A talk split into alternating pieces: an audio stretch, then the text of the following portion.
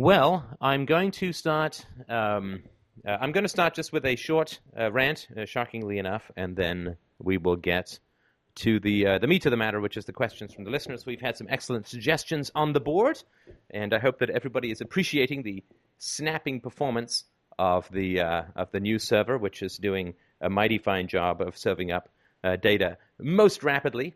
So that's great. It's a dual core P4 with two gigs of RAM and 120 gig RAID hard drive, which is uh, sexy for, for geeks and incomprehensible to others. But it's a significant upgrade. Before we had a quarter of a processor because it was a shared hosting server. We had 384 megs of RAM, and we only had a 10 gig hard drive. So now 12 times the storage, more than four times the processing, and more than six or seven times the memory. We should be set for another month or two. So uh, now that we have uh, moved everything over to the new server, uh, there will be uh, hopefully uh, bandwidth will be served that much faster. It'll be a heck of a lot easier for me to compile the stats, which I do from an obsessive uh, self back padding um, in a self back padding way at the end of the month. Right now, we're spread across three different servers, so that is not the easiest thing in the world to compile. So we will hopefully have a better situation in the future to get all this stuff done. So thank you so much for your donations, which make this all possible. I did use quite a bit of. Uh, I spent quite a bit of money. I think 400 bucks or so last month advertising upon StumbleUpon, which actually got a large number of people, about 11,000, to come to Freedomain Radio. So welcome to the new listeners if you have come by from that. And um, we'll see. I mean, I don't know what the conversion rate is as yet. Uh, we'll see uh, from StumbleUpon whether people actually end up listening. But I'm going to spend, as you know, I have one more one more day of work on Monday, and then I move on to Freedomain Radio full time, and the list of things to be done uh, is growing. And actually, um, the fabulous, uh, I guess, pretty close to web admin now for Freedomain Radio, uh, Mr. Will, Mr. Bill, has uh, set up a um, a site where we can put our to dos in and come up with suggestions and track progress of the things that we are going to do, or the things that I'm going to do over the next couple of weeks to make this all run a little bit more toastily. Once I figured out whether StumbleUpon is actually giving us uh, new listeners, then I'll sort of start advertising there again. I just didn't want to advertise too much on StumbleUpon because they were having people were having problems getting the the podcast because. Um, some minor stats. Uh, we, I found out there were 11,500 distinct hits on one of our servers uh, last month, uh, which means, I guess, uh, that was the podcast server. So it's at least 11,500 people listening. Uh, I think that the uh, server load is pretty much evenly balanced between the new stuff and the old stuff. So I would guess that we're over 20,000, probably closer to 25,000.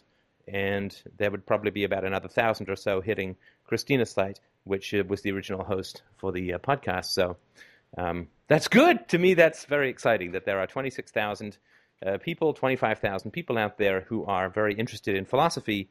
I think, and that's one month right? That's one month. So I think that is very, very good and very exciting. And Christina did a funny. What do we have here? I said that I'm I'm under Steph again today. well, because it's Sunday, so it's that time of the week. So anyway, uh, the video's not running, is it? Should I put pants on? No. Okay. So I wanted to start. There was a uh, an interesting question. This question has come up before, and I've done a podcast on it, but I'm going to just mention it briefly uh, just to sort of go over it again, because there's quite a lot of excitement in libertarian circles about uh, Senor Ron Paul. Eh? And uh, Senor Ron Paul is, uh, did a very exciting job at the debates for the presidential uh, nominees, and uh, people are very excited. And somebody said, well, you know, he's committed to cutting government by 90%, and so we should put our time and energies into helping Ron Paul to get the message out. And I think that it's an important thing to ask or to try and figure out what is the message that Ron Paul is trying to get out. And the message, of course, that Ron Paul is trying to get out is that government is too big, right? That there's too much violence, that uh, we as slaves are being beaten too often, and that uh, the amount of beatings that we are receiving as slaves should be cut back.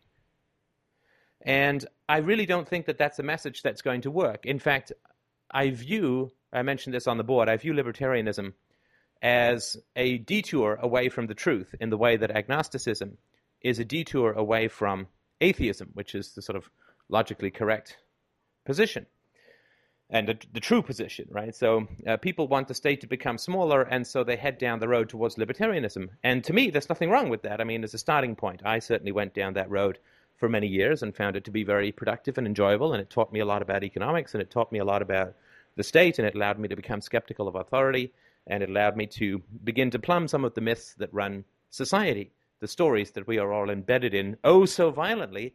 And I found it to be a very productive and positive journey for me. I would uh, certainly recommend that you don't spend as long a time as I did in it. And uh, you know, from the the uh, from the destination that I arrived at a couple of years ago before I started this show, I wish that I hadn't spent as much time there. But uh, because of my lack of exposure to positive anarchistic thinking, I'd never read any Rothbard. I'd never read uh, any of the other sort of Proudhon, all of the other people who were I wouldn't say Proudhon's that positive, but I hadn't really been exposed to any of it, so I had the normal uh, cliched views of anarchism, and violent and, and Marxist and bomb throwing and, and leftist and all. There was lots of communes and nudity and all that. So of course I was drawn to the communes and nudity, but not so much the Molotov cocktails. So cocktails, yes, uh, Molotov, not so much. So um, I would suggest that uh, people uh, who are going down the road towards libertarianism, we're doing it because we think that the state should be smaller or the state should be uh, more minimal or more controlled or the people should have more control over the state. And I think that uh, that's an illusion. Uh, the thing that I think is the worst thing in the world is, the, is something which thinks, uh, gives you the illusion of progress. Something which gives you the illu- illusion of progress will waste your time and turn your life into ashes and futility. It is much better to know you're not making progress, right? It's better to know that you're lost than to never check the map. Right? So if you never check the map, you never get anywhere. You never know that you're lost, and you wonder why you never reach your chosen destination. So I would say that uh, it is important not to linger too long in the land of libertarianism. And uh, for people who think that Ron Paul has even the tiniest shred of hope of cutting the uh, federal government, um, all we need to do is look at his own record. And I've posted this question repeatedly uh, to and, and email in email responses to people who are fans of Ron Paul, who email me and say, "Oh no, Ron Paul is, uh, is doing great, right? He's gonna he's gonna cut the size of government and this and that, right? Well, he's what the 17th district of Texas." So I said, "Well, that's very interesting. Perhaps you can tell me whether he's been managed, whether he's managed to cut his local government by 90%, and nobody has." Um, well, some guy said, well, they keep changing the size of his district. Well, so what? he should still be able to cut it by some significant portion. And of course, he hasn't been able to. So uh, this uh, is an example of, I think, uh, don't waste your time. This is a don't waste your time scenario. Uh, if you do think that um, uh, somebody like Ron Paul is going to go and cut the size of government for you, um, you're completely and totally mistaken. And I don't like to put it that bluntly uh, too often, but I just see a lot of people rushing out there, getting on this bandwagon, and having hope because there's somebody who talks freedom in Washington and somebody who talks about abolishing the IRS in Washington. And it is really not a good, uh, a good, um, a good idea to, uh, to follow that particular road. Saying that slavery is a moral evil that should be abolished will win. It will win. It will not win quickly. It will not win quickly, but it will win. The truth, the truth has a power that nothing else can equal. The truth has a power that nothing, nothing, nothing else can equal. No campaign ads, no slogans, no ads. And everybody wants to bypass the truth so that they can have an effect in the world. Everybody wants to not state the truth and to live the truth in their own life and they want to go campaigning for Ron Paul because they feel that's how I'm going to have an effect. And that's where we lose many of our best and brightest in this uh, movement. They can't answer the question, or people feel uncomfortable with the question when we talk philosophy. They feel uncomfortable with the question well, how is this going to change the world? You're just talking, it's all talk. Blah, blah, blah. What are you actually doing to change the world? Well, of course, the answer to that is I'm freeing myself. I'm freeing myself. I am living freedom and I'm passing on freedom to as many people as I can in the most positive way that I can. And that's the only way that it's going to work. That's the only way that it's going to work. There is just no other conceivable possible way that we are going to get rid of things like the government and things like religion. You can't do it through politics. You can't do it through uh, going door to door. You can't do it by designing nice graphics for leaflets that go out in the mail. You can only do it by speaking the truth with uh, courage and with dignity and with strength and with anger where appropriate. You can only fix the world by speaking the truth. There is no other way that it can ever conceivably occur. The world can only be healed by simple and repetitive and passionate honesty and integrity. The truth is such a silent and powerful weapon that uh, it completely shapes the future. And yes, it feels like we're making no progress at times. And yes, it feels like we're going the wrong direction. And society is going the wrong direction. But that's why we need to stay on the path of just speaking the truth and of living the truth, which means getting bad people out of your life and confronting the people who speak falsely and um, continuing to fight for and speak for the truth. There's just no other way to do it. I mean, the truth is the only thing that will set the species in the world free. Uh, there is no politician who's going to do it. There's no priest. There's no one else but us, we philosophers, who speak the truth. So I would say that uh, to fault, the false hope of people like Ron Paul and like the Libertarian Party and so on, and the Objectivist uh, Association, and, and just doesn't work. It's a huge distraction. I mean, if I were the government, I would, if I were the government and the Libertarian Party did not exist, I would invent it. I would invent the Libertarian Party to draw off people who were getting close to the truth and get them lost in the low, mucky tidewaters of political action. And somebody else, just the last thing I'll mention before I go to questions, somebody else had uh, pointed out that uh, they can't believe that we're not banned in China yet. China was the second largest uh, consumer of Freedomain Radio podcasts last month. So uh, people were sort of acting surprised. Well, not acting surprised, but they were surprised. And I got some emails and so on. And people say, well, uh, I'm surprised that they haven't banned you yet. But uh, the great thing about speaking the truth, the great thing about speaking the truth, is that the people who are currently in power aren't frightened of it because they know that it's not going to kick them off. Like we know the the people who are currently in power, they know that we're not going to kick them out. George Bush is not frightened of Freedomain Radio because we're not going to have the effect within his sphere of power. The only time that Freedomain Radio is going to face any political opposition is when the Bush twins listen to it in deFOO. then we might get some attention from the powers that be. Or if uh, some communist leader's kid deFOOs uh, because his uh, parents are evil. And uh, that's when, my friends, we shall have some political attention paid to us, but I don't consider that too likely just yet. So, uh, anyway, uh, thanks so much for letting me get that off my chest. I hope that was helpful. And if you'd like, I would be more than happy. Christina is manning or personing the booth, and she is going to be able to um, uh, uh, get people on who have questions. Feel free to uh, have them brought in. and the last thing I'd say is that thank you. We had the largest single donation for Freedomain Radio this last weekend and um, it uh, uh, Greg's asked me not to use his name, so we'll just say it's a friend of Greg's. And uh, thank you, thank you, thank you, thank you so much. The MP3 gigs is so far we have uh, 8 gigs of MP3s, most of them encoded at 56k, but some of the earlier ones are at 40k, and I haven't gotten around to um, uh, to uh, recompiling them. I'm not so much worried about bandwidth these days, although one of the things that I am planning on doing, of course, is selling the DVD sets or whatever. So,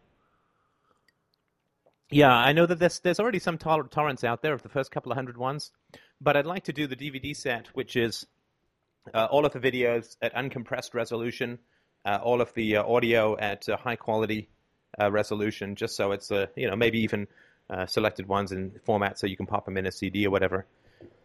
So yeah, lots of sort of these kinds of things doing uh, that I'd like to uh, sort of get uh, get moving along. So yeah, high resolution BCF. It's important to see uh, every single freckle. I think that without that, you're just not getting the biodome of thought that is Freedomain Radio. So I can Easter egg the Queen songs.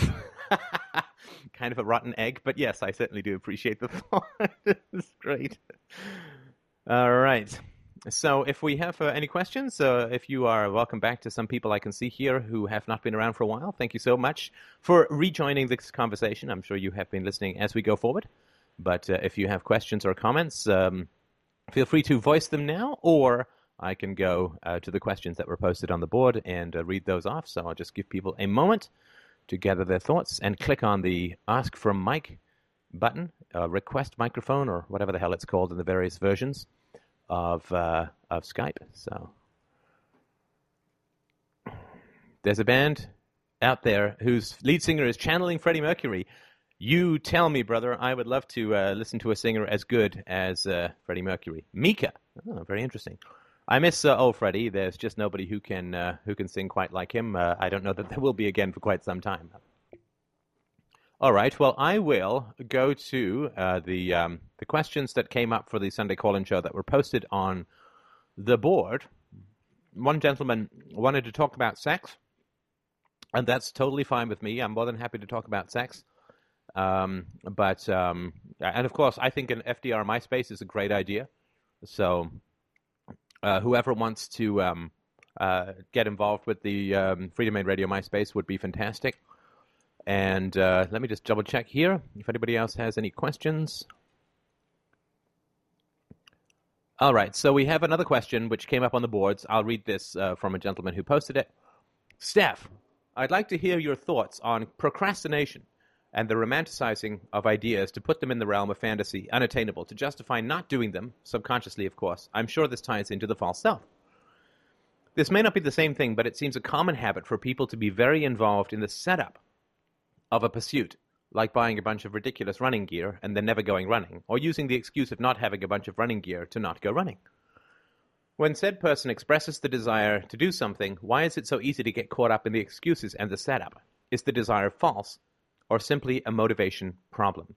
If I romanticize writing a book, I am, am I basically dooming myself into never finishing, or doing it because of my false self perspective? Well, I think that is a wonderful, wonderful question, and I do believe that there is a uh, a very common phenomenon that occurs with people in terms of getting things done. And procrastination, of course, is a is a huge problem uh, for everyone. I mean, everybody procrastinates, and uh, my initial uh, clever self manipulation in this realm was to say, well. Okay, I'm bad at getting things done. I'm going to procrastinate.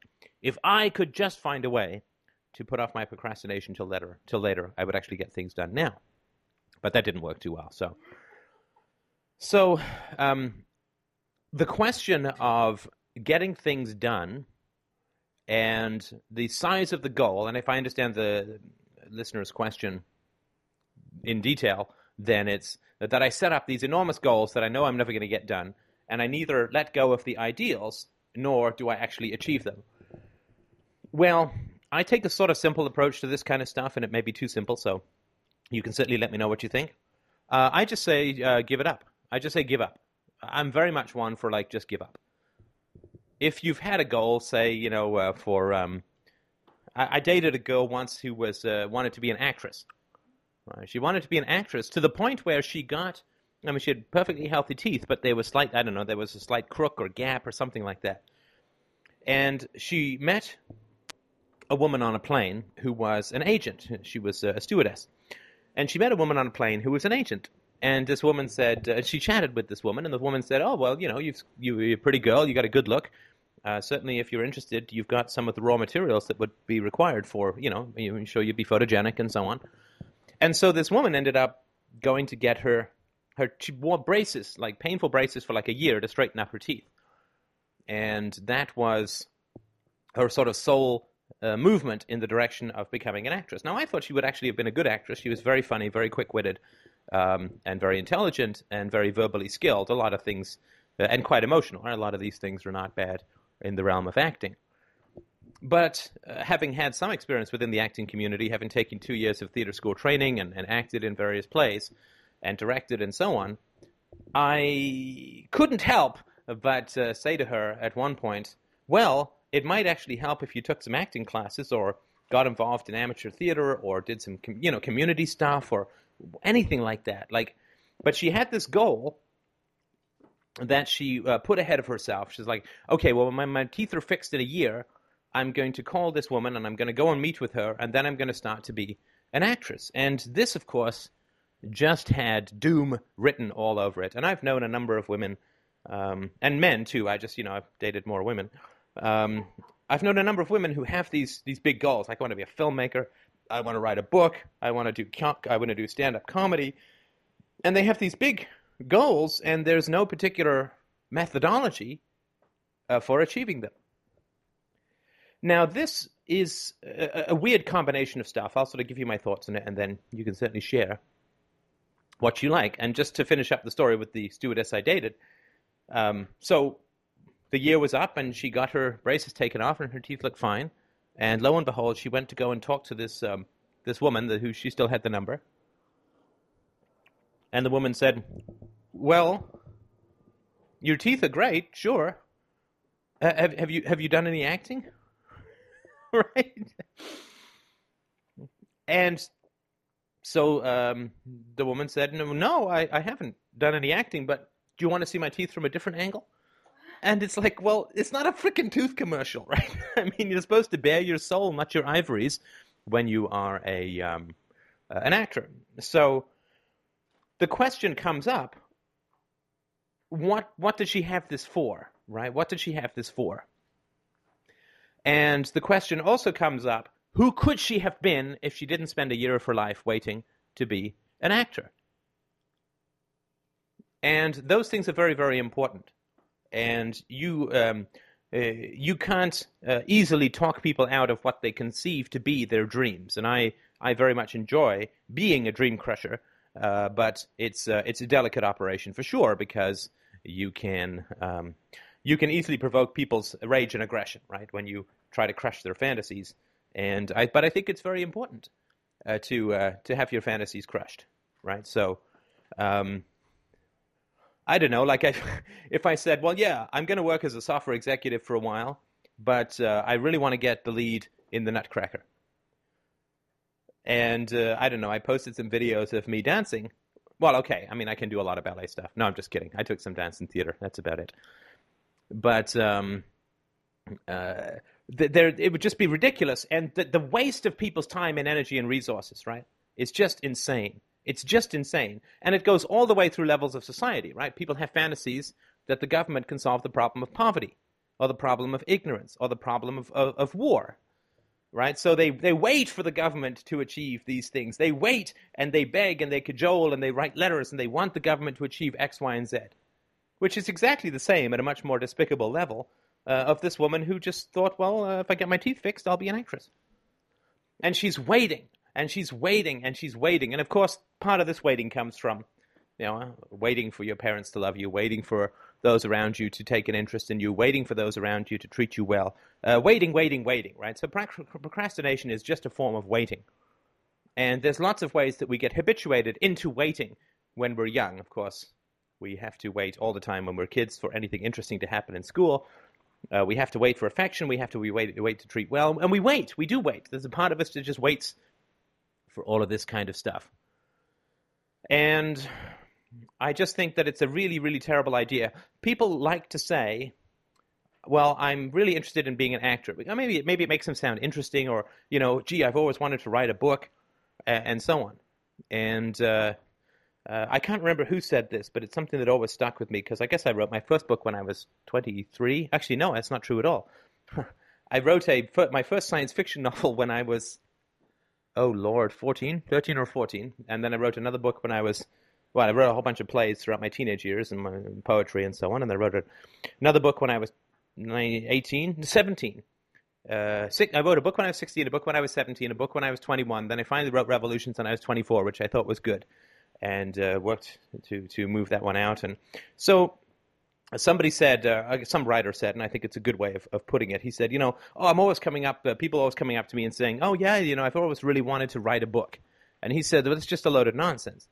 If you want to write a book, it'll never happen. If you have to write a book, or you can't sleep, if you have to write a book, or you can't live with yourself, if you have to write a book, or it feels like someone's pushing you off a cliff, then maybe you will get to write a book. But you don't get to do it by just wanting to do it.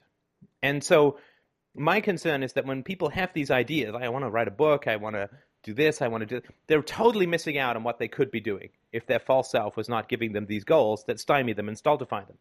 Right? Letting go of, of dreams uh, and dream crushing is something that I've had to do with my own life totally repetitively, right? So I was going to be a, a, a, an actor, and I had to crush uh, that dream, you know, strangle it like a boa constrictor. Then I was going to be um, a director, and I had to crush that dream. And then I was going to be an academic, and I had to crush that dream. Uh, most recently, um, I was going to be a business executive. Well, actually, was a business executive, and I've had to crush that dream um, so that I can release what is, in fact, uh, a better life for me and a more important life for me. If I was still hanging around, let's not even get started on the singing thing. If I was, um, if I was still hanging around trying to achieve all these other things, I wouldn't be doing this. I would not be doing this. So the important thing, I think, there's a couple of ways that you can help determine a fantasy from uh, from uh, uh, from imagination. Imagination is good. Fantasy is is bad. Imagination is extended and rooted in the richness of reality fantasy is some alternate universe where up is down and black is white, and it, there's no air, but you don't die. It's it's a horrible universe. Uh, first of all, uh, where does the impulse come from uh, for the dream that you have? Where does the impulse come from? Is it because you love to do it? Right. I thought I would love acting, and I wasn't bad at it, but I just didn't like acting, and I sure as hell didn't like the people in the theater world. They were just all mad as hatters and shallow and, and backstabby and ugh, just just nasty, nasty people. Um, I thought I would like academics, and I really did enjoy the research, and I really did enjoy putting together logical arguments and so on. But I found that uh, professors and the people in the academics world, uh, nasty, backstabby, you know, just just not not pleasant people. And then I turned to uh, to writing, but I found that agents were a bunch of uh, well, agents weren't productive for me to be working with, let's say. Uh, lots of promises and no action. Uh, and then I thought, well, you know, business executive, I really like the business world and so on. But, you know, the people are uh, no saner in the business world than, right? There's no, there's no sane people except for, I think, the work that we're trying to do here. So uh, I think that um, uh, I think it's important to say, well, where does the impulse come from? I mean, I have no doubt whatsoever that if I can make this full-time Freedomain Radio thing work, that it'll be the permanent gig for the rest of my life. And uh, Christina will need like four crowbars, sturdy crew, and a cattle prod to get me uh, uh, out of my couch uh, when I'm quote thinking about Freedomain Radio. And uh, why? Why is that? Well, because I love to do it. I love to do it. I love to do it. I get such a high and such a thrill out of getting this stuff uh, done. And uh, when I'm doing it, I'm not doing it in order to do something else. Right? When I'm doing Freedomain Radio, it is complete in itself. There's nothing else that I would rather be doing that I can do on camera other than what it is that I'm doing in the moment. So if you talk about your goals, like, yeah, I really want to write a book or whatever, then that's not uh, a self-generated motivation. That's you know, it would be cool to write a book that would help the world. Well, sure, absolutely, but that's like me saying it would be great to invent a cure for cancer. Sure, uh, but so what, right? I mean, unless I'm actually going to school to learn something about uh, biochemistry or whatever it is that would be involved in a cure for cancer, then it's just it's idle talk, right? It's idle talk. It's like uh, my parents are good, or you know. it's obey my dream turtle, right? So uh, I would say that um, uh, if it's if it's something that is generated from within you, that when you're doing it, you're doing it because there's nothing else that you'd rather be doing in that moment. So if you say, well, I'd like to write a book, or I'd like to do this, I'd like to do that, you just have to work empirically. And I very clearly remember the conversation that I had with a friend of mine when I finally realized that I didn't want to be an actor when I preferred to write and to think. Because I said, you know, I'm just sort of thinking back over the last year. I had left theater school because I didn't really like the people and I really didn't feel comfortable there. It was a very emotionally volatile and difficult place, way too much like my family. So I'd left theater school, but I was still heavily involved in, in acting. I was doing, um, I was playing Macbeth and uh, at uh, McGill and so on. So I was still heavily involved in acting. And I took the role uh, of the doctor in The Elephant Man, Anthony Hopkins role in the movie, and oh man, I sucked. Oh, I just sucked. I actually didn't really like the play, uh, but I took the role because it was a lead and I was vain. And uh, I remember I was talking to the director and I said, you know, I've just sort of been thinking about this, and I'll, I'll finish the play, right? I mean, I'll do the play and I'll continue to try and do not a job that sucks as bad as I've been doing it, and I ended up doing okay in the end. But I said, you know, when I get home, uh, or when I get back to at the end of classes, at the end of rehearsal, I don't sit there and work on accents. I don't sit there and, and work on monologues. Uh, when I get back to what it is that I when I have free time, what do I do? Well, I read about philosophy, I read about economics, I think, and I write. So you can work really empirically from your life to find out what's important to you. You don't have to just figure it out all within your own head. What is it you actually do when you don't have to do anything? What is it you actually do when you don't have to do anything. That is the physics of your future. That is where you should be moving towards. Uh, another way to tell it is are you taking tangible steps to achieve it other than just getting te- teeth straightening or whatever? Are you taking tangible steps to achieve it? So I was interested in being an actor, and so I applied for and got into the National Theatre School of Canada, which is not easy. They take like 1% of people who apply. So I was taking steps towards it, and thank heavens I did. Because if you're not taking steps towards it, then it's not something that you're actually doing. Uh, people have every right to impose the same empirical scientific standards on your dreams that we do on the government, that we do on God, that we do on the family virtue, that we do on everything. What is it you're actually doing? Not what do you say you want to do, and what is it you're actually doing? Procrastination can swallow decades of your life. A dream that you could do X, Y, and Z, which remains untested by application, can not only swallow up decades of your life, but also it can prevent you from doing what you really want to do. And this is the false self thing. The false self thing will, will be I want to do that which is going to make me rich, that which is going to make me famous, that which is going to make people envy me, that which is going to make, when I walk into the party, everyone's going to go, ooh, that's such and such. He does X, Y, and Z, right? That's the false self. We'll look for external validation for what it is we should be doing with our time and energies. And the true self uh, doesn't, right? So you end up with this ambivalence, right? The false self says, here's your goal. You're going to go do X, Y, and Z. But the true self says, eh, not so much, right? so procrastination is just ambivalence about what it is that you want to do, which is really uh, that you have a good motive for not doing it and a bad motive for doing it. And the good motive won't win and the bad motive won't let go. And so you end up stuck. That's my particular take on it. Were there any other questions that came up then? I didn't randomly answer. Or they starting to talk about something else? No. okay, good. Ooh, look, the history of Spain. Interesting. Was there another question that came up?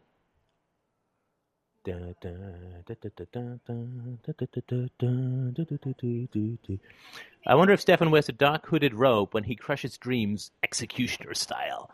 Yeah, I should say probably the, the fantasy crusher is what I mean. That's perhaps the better the better uh, World Wrestling Federation tag for me. The fantasy crusher, crusher, crusher.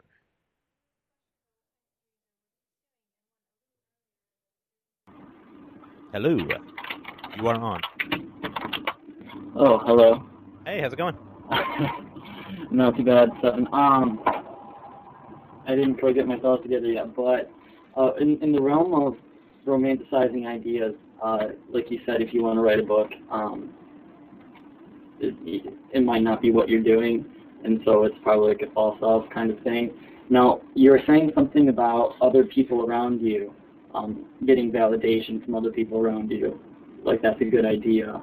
Um, no, no, I didn't say that but that's a good idea. But but go on with your question. okay? Well, is that not what you meant? Because that's where I was going. I, I wonder the people who go around, you know, saying the things that they want to do, and it's mostly just summed up to talking to other people about it um, and getting, you know, uh, feedback, and that's basically where it ends.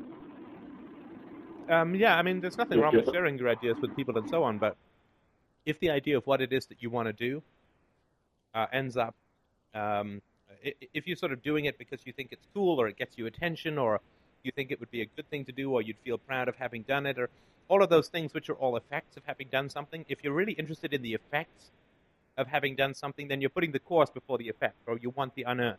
And that means you're going to get stuck trying to do something which is never going to work out. So if you say, well, you know, if I did write a book that changed the world, man, I could get laid, or something like that. I could really all the groupies on the planet. Of course, that's how close I am to the rock world. That's what I think of, not necessarily writing a hit song. But if you say I want the effects of this particular achievement, and everybody has those dreams, you know, like I'm going to go and sing in front of ten thousand people, whatever it is that, that's your particular kick, right? But what you want is the cheering, and what you want is this, and you know, and all the, the fame and the signature and so on. Then you want the effects. You don't want the thing itself, and that's going to force your true self to say, "No, that's a shallow and, and silly thing to do.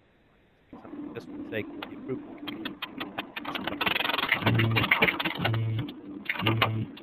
Yeah, it's kind of hard to hear you, Stefan. You're breaking up pretty badly. All right. Let me uh, close down this other computer, although it's not actually using the internet at all. Is that uh, is that any better?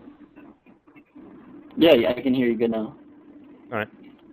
Um, also, uh, I think the others might find this interesting.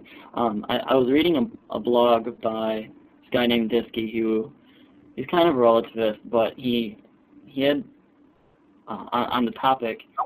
It was about giving up, how life is about giving up, where he had been at a Christmas party, and someone who was per- pursuing a professional career playing guitar had become a business guy, and um, wondering why he didn't keep pursuing that. And the guy had said um, that basically, you know, life was about giving up things, and uh, I'll give the link for everyone else, but it's a pretty neat perspective on it. It kind of goes with with what you're saying. So even though how you said crush dreams, but let's say you're doing something that um let's say you're you're into let's say you are writing short stories. Now in the act of, of giving it up, let's say um sorry Stefan drawing a blank. Take your time.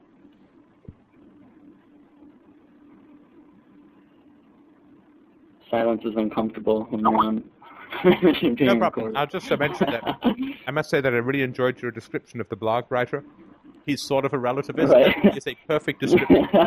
He's sort of a relativist. I think just I, I wanted to tell you how much I enjoyed that uh, that particular description. oh, you're welcome. Now the guy the guy who gives who's saying about his uh, guitar playing that life is about giving things up. Well, the question is, what is he giving up? Because everything in life is is uh, sacrifice, and everything in life is compromise, and everything in life is this is the basis of economics. Everything that you're doing excludes everything else that you could be doing, right? I mean, you could be, I don't know, trying to burrow through uh, uh, through somebody's backyard right now, but instead, uh, you're you're talking to me, right? So everything that you do excludes everything else that you do, and the question is always, is it is it worth it for you? Like, is it is it really worth it to you? And as, as I've mentioned on the show once before, or maybe twice, I'll just mention it very briefly here in case you haven't heard that one.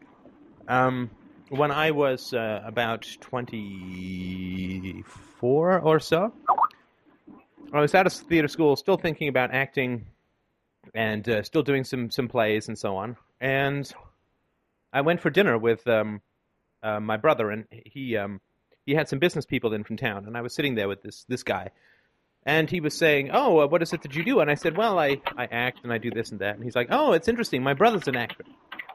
And I said, "Oh, it's okay. Well, what's what's the story? What's his story?" He said, "Oh, you know, it's a, uh, I mean, he's had a cool life, but it's it's tough, right?" He said the guy's 35. He's been living in New York for the last 10 years, and he's been getting some roles, like some off Broadway stuff, and he's got some commercials, and he's kind of got enough to to get by, but he said now he's he's met this woman and he wants to settle down, and he doesn't have any savings, right? He doesn't doesn't have any job skills.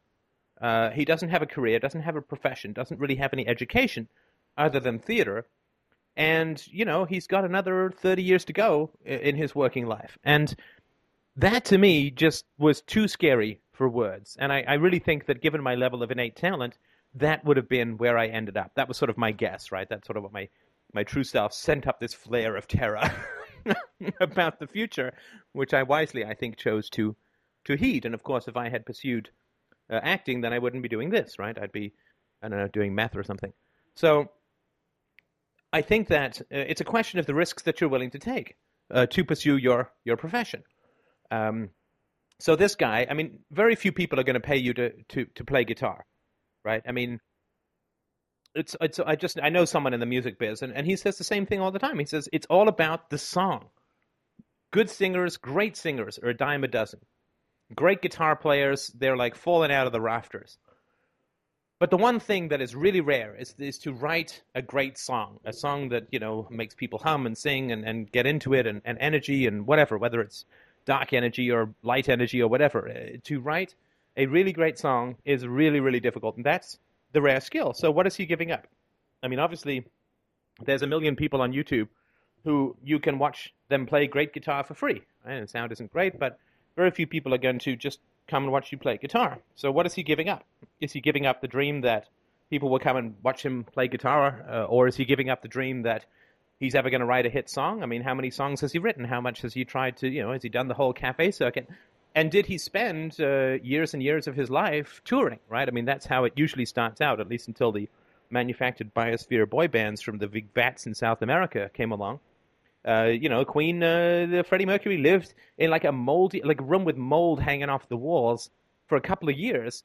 Uh, they released like three albums before they hit big, right? So it was like five or seven years where these highly educated guys, right? The guitarist was doing his PhD in astrophysics, and Freddie was getting a doctorate in gay, and uh, so these guys were really, really focusing on this band thing. And if it worked out, that's great, and if it didn't work out, it, it costs them, you know, like a million bucks a piece in lost earnings and having to catch up. And you know, the the world is full of people who started out as uh, band members and ended up as roadies, right?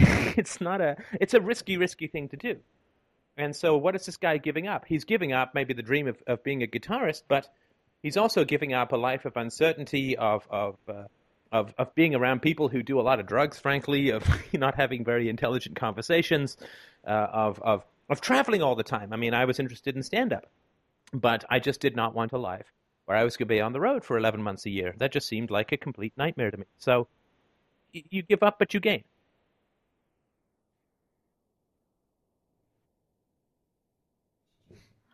Yeah, somebody said Freddie Mercury's got the PhD. PhD, very true. I like to think that um, I'm a, I've at least got a GED in that. I don't know how I got it, but uh, just something to do with the accent and, and boarding school, I think. Yeah, you're British. Everybody who's British, I mean, we get an elementary education in this anyway. I don't know how. All right. Did you have any other questions? Was there anything else you wanted to mention? No, that sums it up pretty good. Thanks, Steph. I appreciate it. No problem. Great to chat with you. I think you're a first time caller, right? No, I called us a few weeks ago about um I think it, was about the relationship Oh, relationship yes, issue. Right, right, right, right. How's that going? Oh, it's going very nice. Good, good. Very good. Very good. Keep us posted. Keep us posted. Will do. Thanks, Steph. Thanks. Uh, is there, if anyone else has any other questions or, or issues or problems for either Christina or myself, I need to take another bite of pizza, so feel free to have a lengthy speech.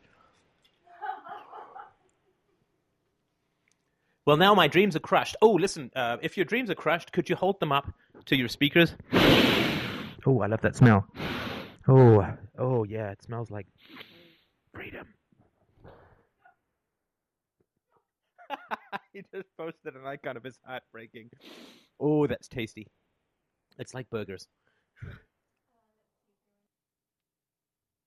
Now, what what is also interesting that happens for me, at least in terms of personal motivation, are the things that are very, very interesting to me at, at some points in my life. That sometimes, like then, I just lose the motivation for them, and that really is quite an interesting transition. And that I think has a lot to do with this whole question of the false self and the true self, because the false self will give up on things the moment that the false self will give up on two things, right? Two, two, two things will cause the false self to to give up on a particular um, goal. The first is that the false self may at some point realize that um, instead of getting praise, you're getting mocked, right? Or, or, or you're getting indifference, and the false self lives for social approval, right? That's the scar tissue, right? That we have to live on the physics of other people's emotions and whims rather than reality itself. As I sort of posted on the board, I was having a chat with Christina this morning, and I was saying that conformity to reality is sanity, conformity to the opinions of others is slavery, and are the true false That's the true self false self distinction, at least for me. But when the false self no longer believes that it will get praised for something, then the motivation to do it just goes poof, like vanishes completely. But the other thing that occurs is um, if the false self is putting forward a particular goal for you that is based on you know bad motivations or or silly uh, criteria, vanity or whatever, how how good it would look to re- receive the Oscar rather than I love the process of acting, then the uh, what what else will cause the false self to spitefully give up on the dream is if you confront the person on it. And I've had more conversations than I would care to mention in this realm where I finally do sort of confront people on their false self dreams, and uh, I mean, you, you, they hate you for it. I mean, they really do. They hate you for it. I mean, it's a good way to get yourself um, a tasty and active new enemy. Is just to confront someone on um, on their dreams and their lack of progress towards them. Um, because I mean, I've always been sort of pragmatic around this. I tend to rush full tilt at everything, which usually I'll, I'll either break through or there'll be a horrible bald splat as I hit the wall. But at least then I won't keep running at it. I tend to, as you can probably tell from the volume of the podcast, when I think that something is good for me, I will go full tilt boogie at it. Uh, and um, because I want to find out if it's the right thing for me to do or not. And so I tend to go full tilt boogie at it. And that tends to either get me in or get me out. But I guess relatively quickly. Um, relatively quickly. So. All right, there. David has a question that he would like to ask, so I'm gonna I'm going to give him the mic. Okay, David, I think you're on. I, oh. oh. All right, Mr. D. Hello. Hello. Uh, can you hear me? I sure can. Excellent. Um, I was um, in a therapy session uh, with my therapist uh, last week, and I talked about my uh, the letter that I wrote um, to my father. Uh, if you remember that. Yes. Okay. Uh, well, the, in the end, when I when I said uh, talk, started talking about how I wanted to, um, I was thinking that maybe this is something I shouldn't send, and this is uh, something that I really shouldn't really have to. Um, I should feel free to to leave my father, or uh, if I if that's what I felt was right. And what the the therapist said was uh, something. She brought up something interesting uh, that I had never heard of. Um, that uh, is apparently becoming popular. Um, and the idea, uh, I, I mentioned the, the rape analogy that you made, um, that you know you don't you don't show the, the rapist your soft underbelly, you don't tell the rapist what makes you happy because then they're going to you know, use it against you.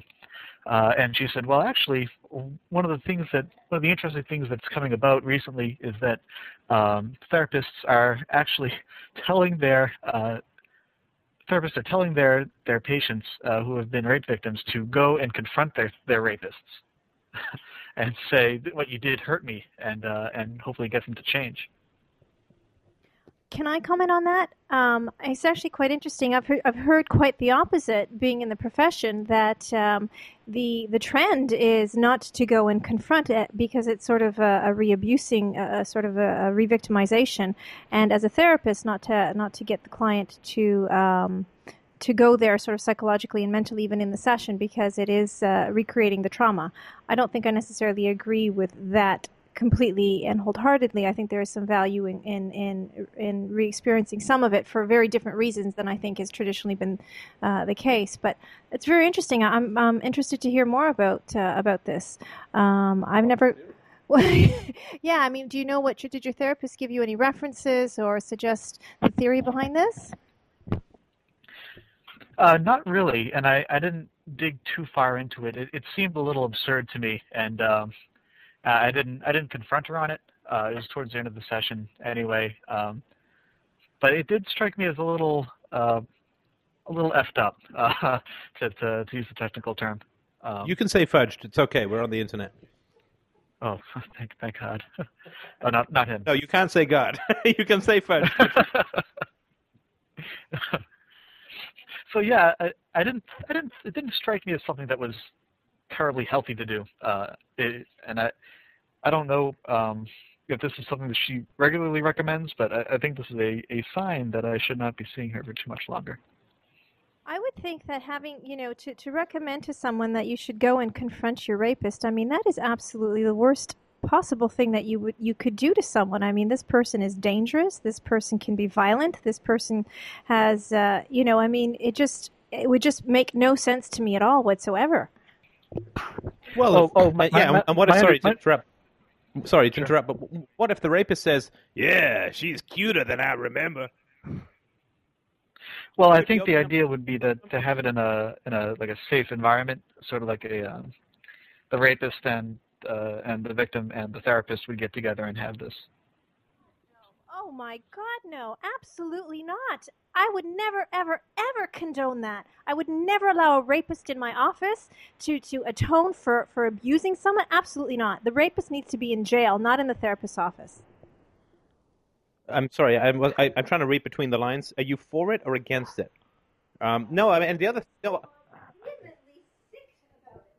uh, it's not so much that, that the therapist would send off, you know, the, the the woman who'd been raped to some rapist dungeon or whatever, but if the rapist, uh, the rapist may know where she lives, the rapist may know her name, the rapist probably does know her name. So if the rapist could could re-engage with this woman, because the rapist now knows that he has power over this woman, and how does he know that he has power over this woman? Because she's coming to confront him. So she needs something from him. I don't know if this is some imaginary thing whereby you become empowered by going to confront someone, but when you go to confront someone, you are not coming from a position of strength. That's sort of what I was trying to get at in that podcast, probably fairly obliquely. You're not coming from a position of strength when you go to confront someone. You're coming from a position of weakness. I need to confront you. My salvation, my mental health relies on me confronting you and your response in some manner, right? So the woman goes to the rapist. If the point is that she confronts him directly, then she must need something from him that he can bring to the interaction, right? Otherwise, she'd do it to a chair, pretending that it was the rapist, or she'd write a letter in the way that you did. So it would make no sense to have a live interaction with the rapist unless the woman needed something from the rapist, something that he would provide or not provide, and would prefer that he provide it and feel very unhappy if he didn't provide it, which is exactly the definition of giving someone power over you. Yeah, that's that's what I thought, and uh, it's certainly her opinion on that was was not something I was going to take too seriously. Um, but so so it's not it's not a common practice at all, is it? I, I certainly never heard of it. Christina hasn't either. But uh, to to return to your situation, what do you think that she was? Uh, why do you think she brought this up? Um, I'm not sure. Uh, it kind of reminded me of of what um, um, the, the letter about being uh, my letter being and your response being sort of fam- the, the woman was talking about um, family therapy uh, uh, methodology. Um, the idea that um, temporary breaks are okay with your family, but not but not uh, a long-term uh, eternal break. And I think that she that she was worried that I would um, be leaving my my uh, my my my parents for for real. Uh, and I, I don't know if that spooked her or if that wasn't something that she was uh, comfortable with, and that's why she uh, brought up the the rape reconciliation thing.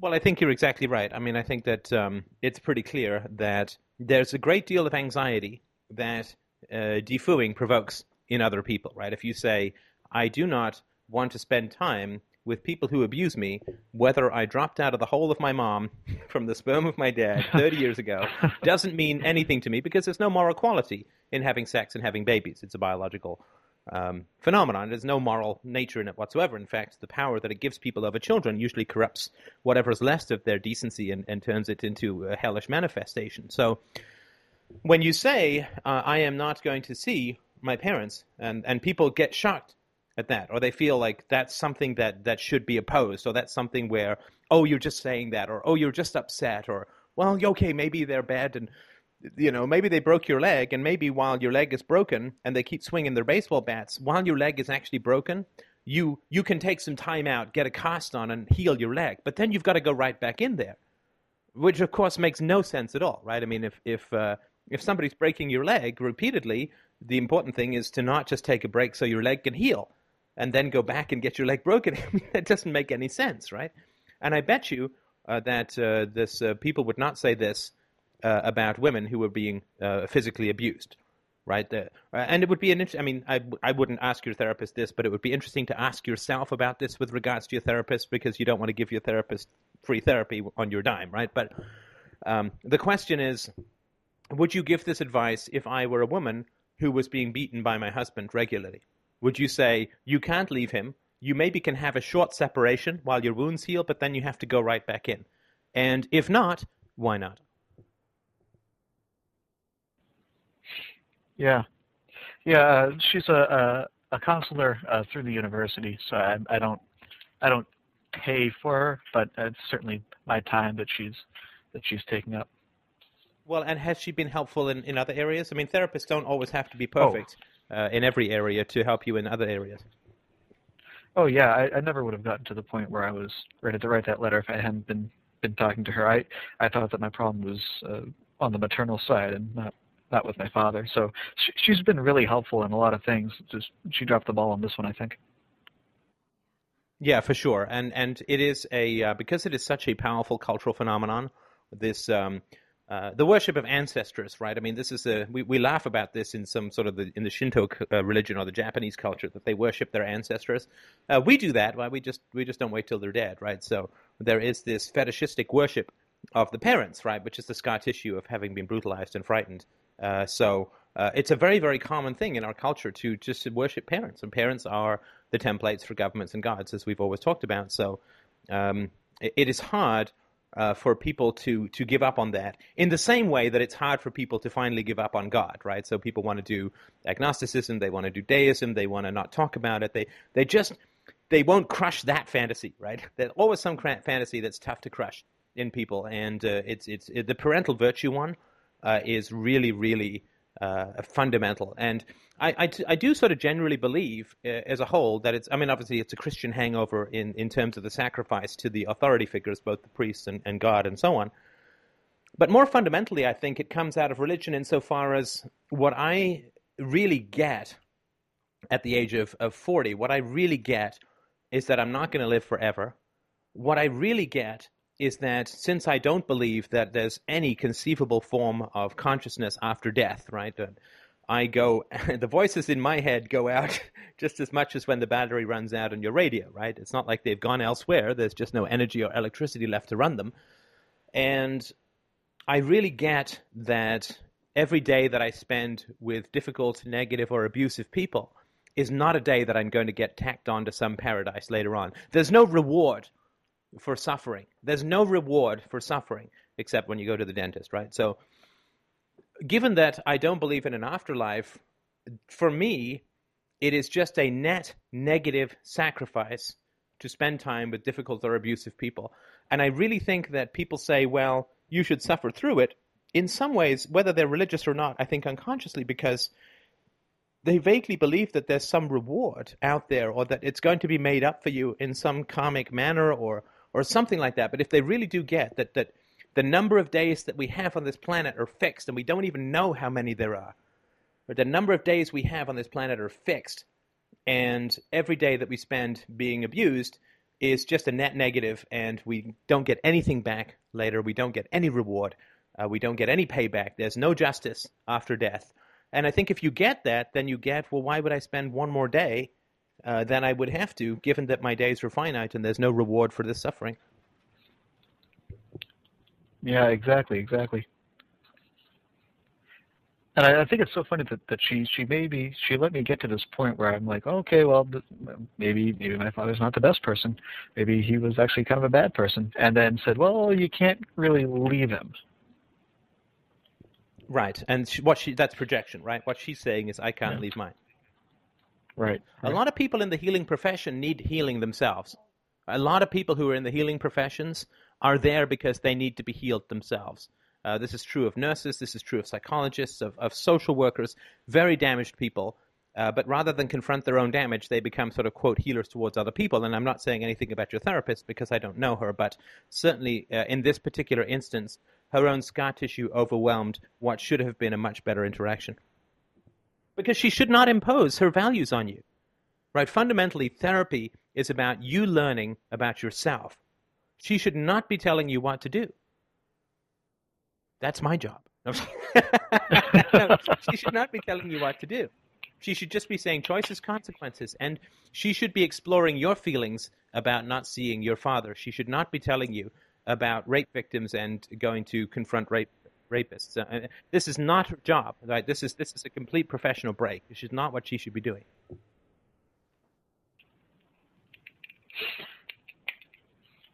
Yeah, yeah, I agree.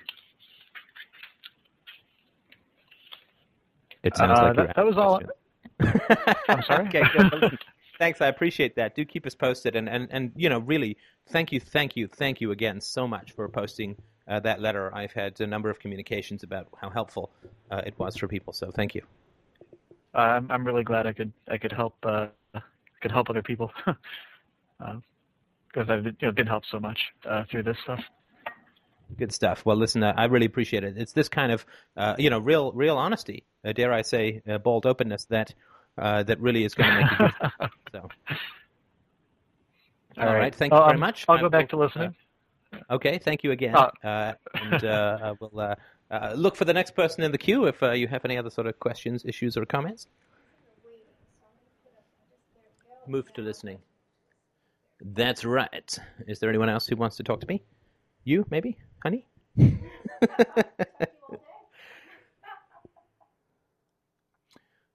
Da, da, da. Ron Paul, 08. Uh, don't mime. I don't have the video cam. No sign language. Oh, sorry, I had the uh, the mute on. I was trying to You be mean for polite. no mind. Um, earlier when we were talking about uh, dreams and stuff before um, before David came on, um, Greg was saying something in the chat window about what if we don't have dreams and stuff, and and I noticed that uh, when I started rooting out my false self, a lot of my previous motivations for things went with it. And it kind of left a, a vacuum of ambition, so to speak.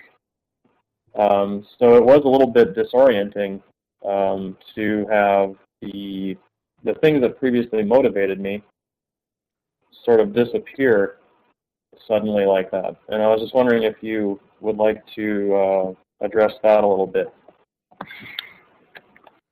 Yeah, no, I mean, I think that's an excellent, excellent point, and I certainly have have experienced that vertigo that comes from when your momentum seems to just escape you completely, and you, you it's not exactly like you fall; it's like you're free floating, or it's like, uh, uh, now, now, now what? And of course, the problem is that when when most people's false selves collapse in a particular area of motivation that is not based on sort of healthy or organic or self-generated motives they feel this vertigo and they feel uneasy. They feel uneasy. Uh, what am I supposed to do now, right? And and they then will rush into something else, right? I'm gonna join a volleyball league, or I'm gonna, I don't know, join the Foreign Legion, or I'm gonna take up a new hobby, or I'm gonna go date someone, or I'm going to, you know, there's this, um, uh, there's this feeling of uh, disconnectedness or or dissociation or alienation from the life that you've had. And it's very disorienting because you think that you have a personality that is wants certain things and dislikes certain things, and then that changes, you know, really, really rapidly when you have a breakthrough, uh, sort of a personal breakthrough. And then there's this feeling of like, you know, floating in space, you know, like up there like Stephen Hawking upside down. And most people will then rush towards something else to fill that void. Uh, but that void is essential, right? That void is essential. That's like you've just moved this huge dead tree out of the way, and now the light is striking you know the little shoots or the tiny buds of the true self and and to not act in those moments to not rush to fill with something new i think is particularly essential. And that was certainly my experience of it and it's a hard thing to do. Sometimes you can feel like just days are going by weeks are going by and i don't know what it is i'm supposed to do. But out of that can come some real fertility but i think that, the waiting for that i think is very important. What was your experience of it Well, I think it was similar to that. Um, actually, I I kind of went into a uh, self-imposed hermit life here for a little while, and it was just, um, you know, I would still do a lot of the things that I enjoyed doing, you know, hanging out with some of my friends and stuff. Um, uh, coming on the uh, FDR boards and looking around and things like that. But the the old, uh, you know, I want to make this much money so I can do this and that and all that other stuff just sort of dried up and went away. And by allowing myself to, like you said, not grab immediately for something else, I think that's what allowed the um, the restlessness in my career that I've been talking about over the last few weeks to sort of show itself, and to it allowed me to explore that um, discomfort and finally break through to the you know this development into um, you know wanting to pursue this contractor type uh, career. So and what was really cool about that is once the once I realized that, and since I'd been kind of, I guess you could say, building up my my uh, emotional capital for that, I was able to, you know, really hit it hard, and then the success felt fantastic because there hadn't been all this other noise, I guess, around it. You know what I'm saying? I think I'm being a little choppy mm-hmm. on this, but no, I think so it, it was. Uh, yeah, so the victory was really, really sweet when it when it happened, and it was like it was something that I knew was motivated from from deep inside me in a true self way. It was it was something that was it was definitely just a a healthy internally motivated thing versus a looking out into the world and seeing other people that seemed happy and saying, "Ooh, they're happy. I want what they have." Right, right, right. It's the uh, the beer commercial. Like uh, everyone out there is having fun, and they're playing Twister, and they just seem to be having the best time ever. And I'm sitting here stewing in my own philosophical juices, not getting anywhere in life, and I'm doomed. And uh, right, right, and that yeah, then you just have to go out and buy a, a Twister game, which of course doesn't work. But but yeah, it was. Uh, I just thought that that was uh, an important thing to mention. That if there's no dreams, then don't worry too much about it just yet, because you know, just give yourself a chance to. I mean, the dream is there. You just have to realize or you have to give yourself a chance to recognize it. I think. You know there's I mean? a you know there's a there's a gap between like the thinking of the book The Hobbit, right? There's this this Smurf. What was this? Smaug. Smaug the dragon. Smurf the dragon was not quite as frightening. Uh, Smaug the dragon is like flying over this this this town, and of course, this is the false self, right? It's flying around. It's supposedly patrolling you from the enemies of the outside world, but it's actually becoming sort of a tyrant, which is sort of what the government is supposed to be there to defend you, but it's actually attacking you. That's why, and so is God, right? It's supposed to love you, but he actually curses and punishes you for disobedience, right? So that which we create to protect us ends up uh, attacking us, right? So when you've had Smaug, the dragon, flying over your, your village, right, for, for 20 years or 30 years, when Smaug goes down, it takes a little while for the villagers to come out from their cellars, right? because they, you know they've been down there hiding for decades, right? So that space, that space of great silence and stillness that occurs after the false self goes down, but before the true self comes up, um, is is a great test of people's patience and self confidence to to know, just to know, to know, to have reliance on yourself, and to know that you're going to do the right thing at the right time. Absolutely. Yeah, I, I, I think that's what I just wanted to kind of put out there because I think there is an open question about that on the board. So cool. I'm done. It is open no more. It is open no more. Well, thanks. That's excellent. Did you have anything else you wanted to ask or, or mention? Um, I don't think. Oh yeah, there was something on uh, that came up on the uh, the boards just over the last couple of days. And I believe that the guy that we were talking with is in on the chat window right now, so that might mean that he's listening in. But um, he's coming up against a the the big question of uh, you know do I do I face down this thing with my parents or don't I? I think you know which one I'm talking about. And uh, mm-hmm. I said, you know, there's a lot of freedom on the other side of that question. And he, you know, of course, which was a very wise thing to do. He said, "Well, I hear what you're saying, but it sounds like you're, you know, you're preaching to me like a, uh, you know, a pastor or a minister that uh, just says, trust me, it's there, you know, but I have no proof." And I'm, I'm really wondering, like, how is it that because I kind of face this same this uh, same question comes up for me all the time when I'm talking to my friends about things like this is um, how how do I convince people, aside from my obvious enthusiasm for this stuff, that that there is such freedom in this? Because I can I can tell. I mean, some of these people are like literally just tripping over the edge, and it's like they want that push, but I can't really quite figure out what that how to help them with that. You know? Right, right. No, I mean that's that's an excellent excellent question. Um, do you have access to any medium to hardcore drugs? Um, because if you can slip something into their drink uh, and then um, put them in some foreign country in a jungle where they have no contact with their parents, it's the third party deFOO.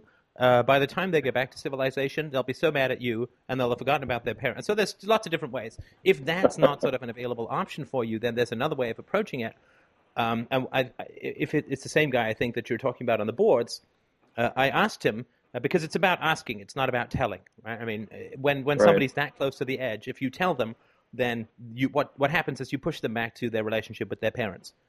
Right, right. Right? So if you if you tell them, well, you have to separate with your parents because it's the right thing to do, then you're lecturing them. Right? And again, that's that uh, that's my job. So don't cut into my territory. Um, so Christina's laughing, but also wiping away a tear. Um, so you, you can't you can't tell them, you can't tell someone to be free because we're not free because we got told all this nonsense all the time. The way that I will try to approach it, and I, I've sort of done this on the board, I haven't had a chance to check his response yet, is to say, well, first of all, it's it's not about you know it's not about me. If, if if it's you, I'll just sort of pretend it's you. It's not about me. But what I would say is that what what are the values that you have that are directly opposed to the values that your parents have? And I think that's a very very important question to ask people who are just on the edge of of leaping and flying, right? What Mhm. val- because it's just important to clarify what values do you have that are the opposite, right? So this guy's an atheist, if I remember rightly, and his parents are religious. And so he started off this post, and again, correct me if on anything I mis- misremember. He started off in his post by saying, you know, I dislike uh, women, and I don't understand why because my mom is great, and my grandmom is great, and my parents are still together after 40 years, and they love each other, and they worship each other, and blah, blah, blah.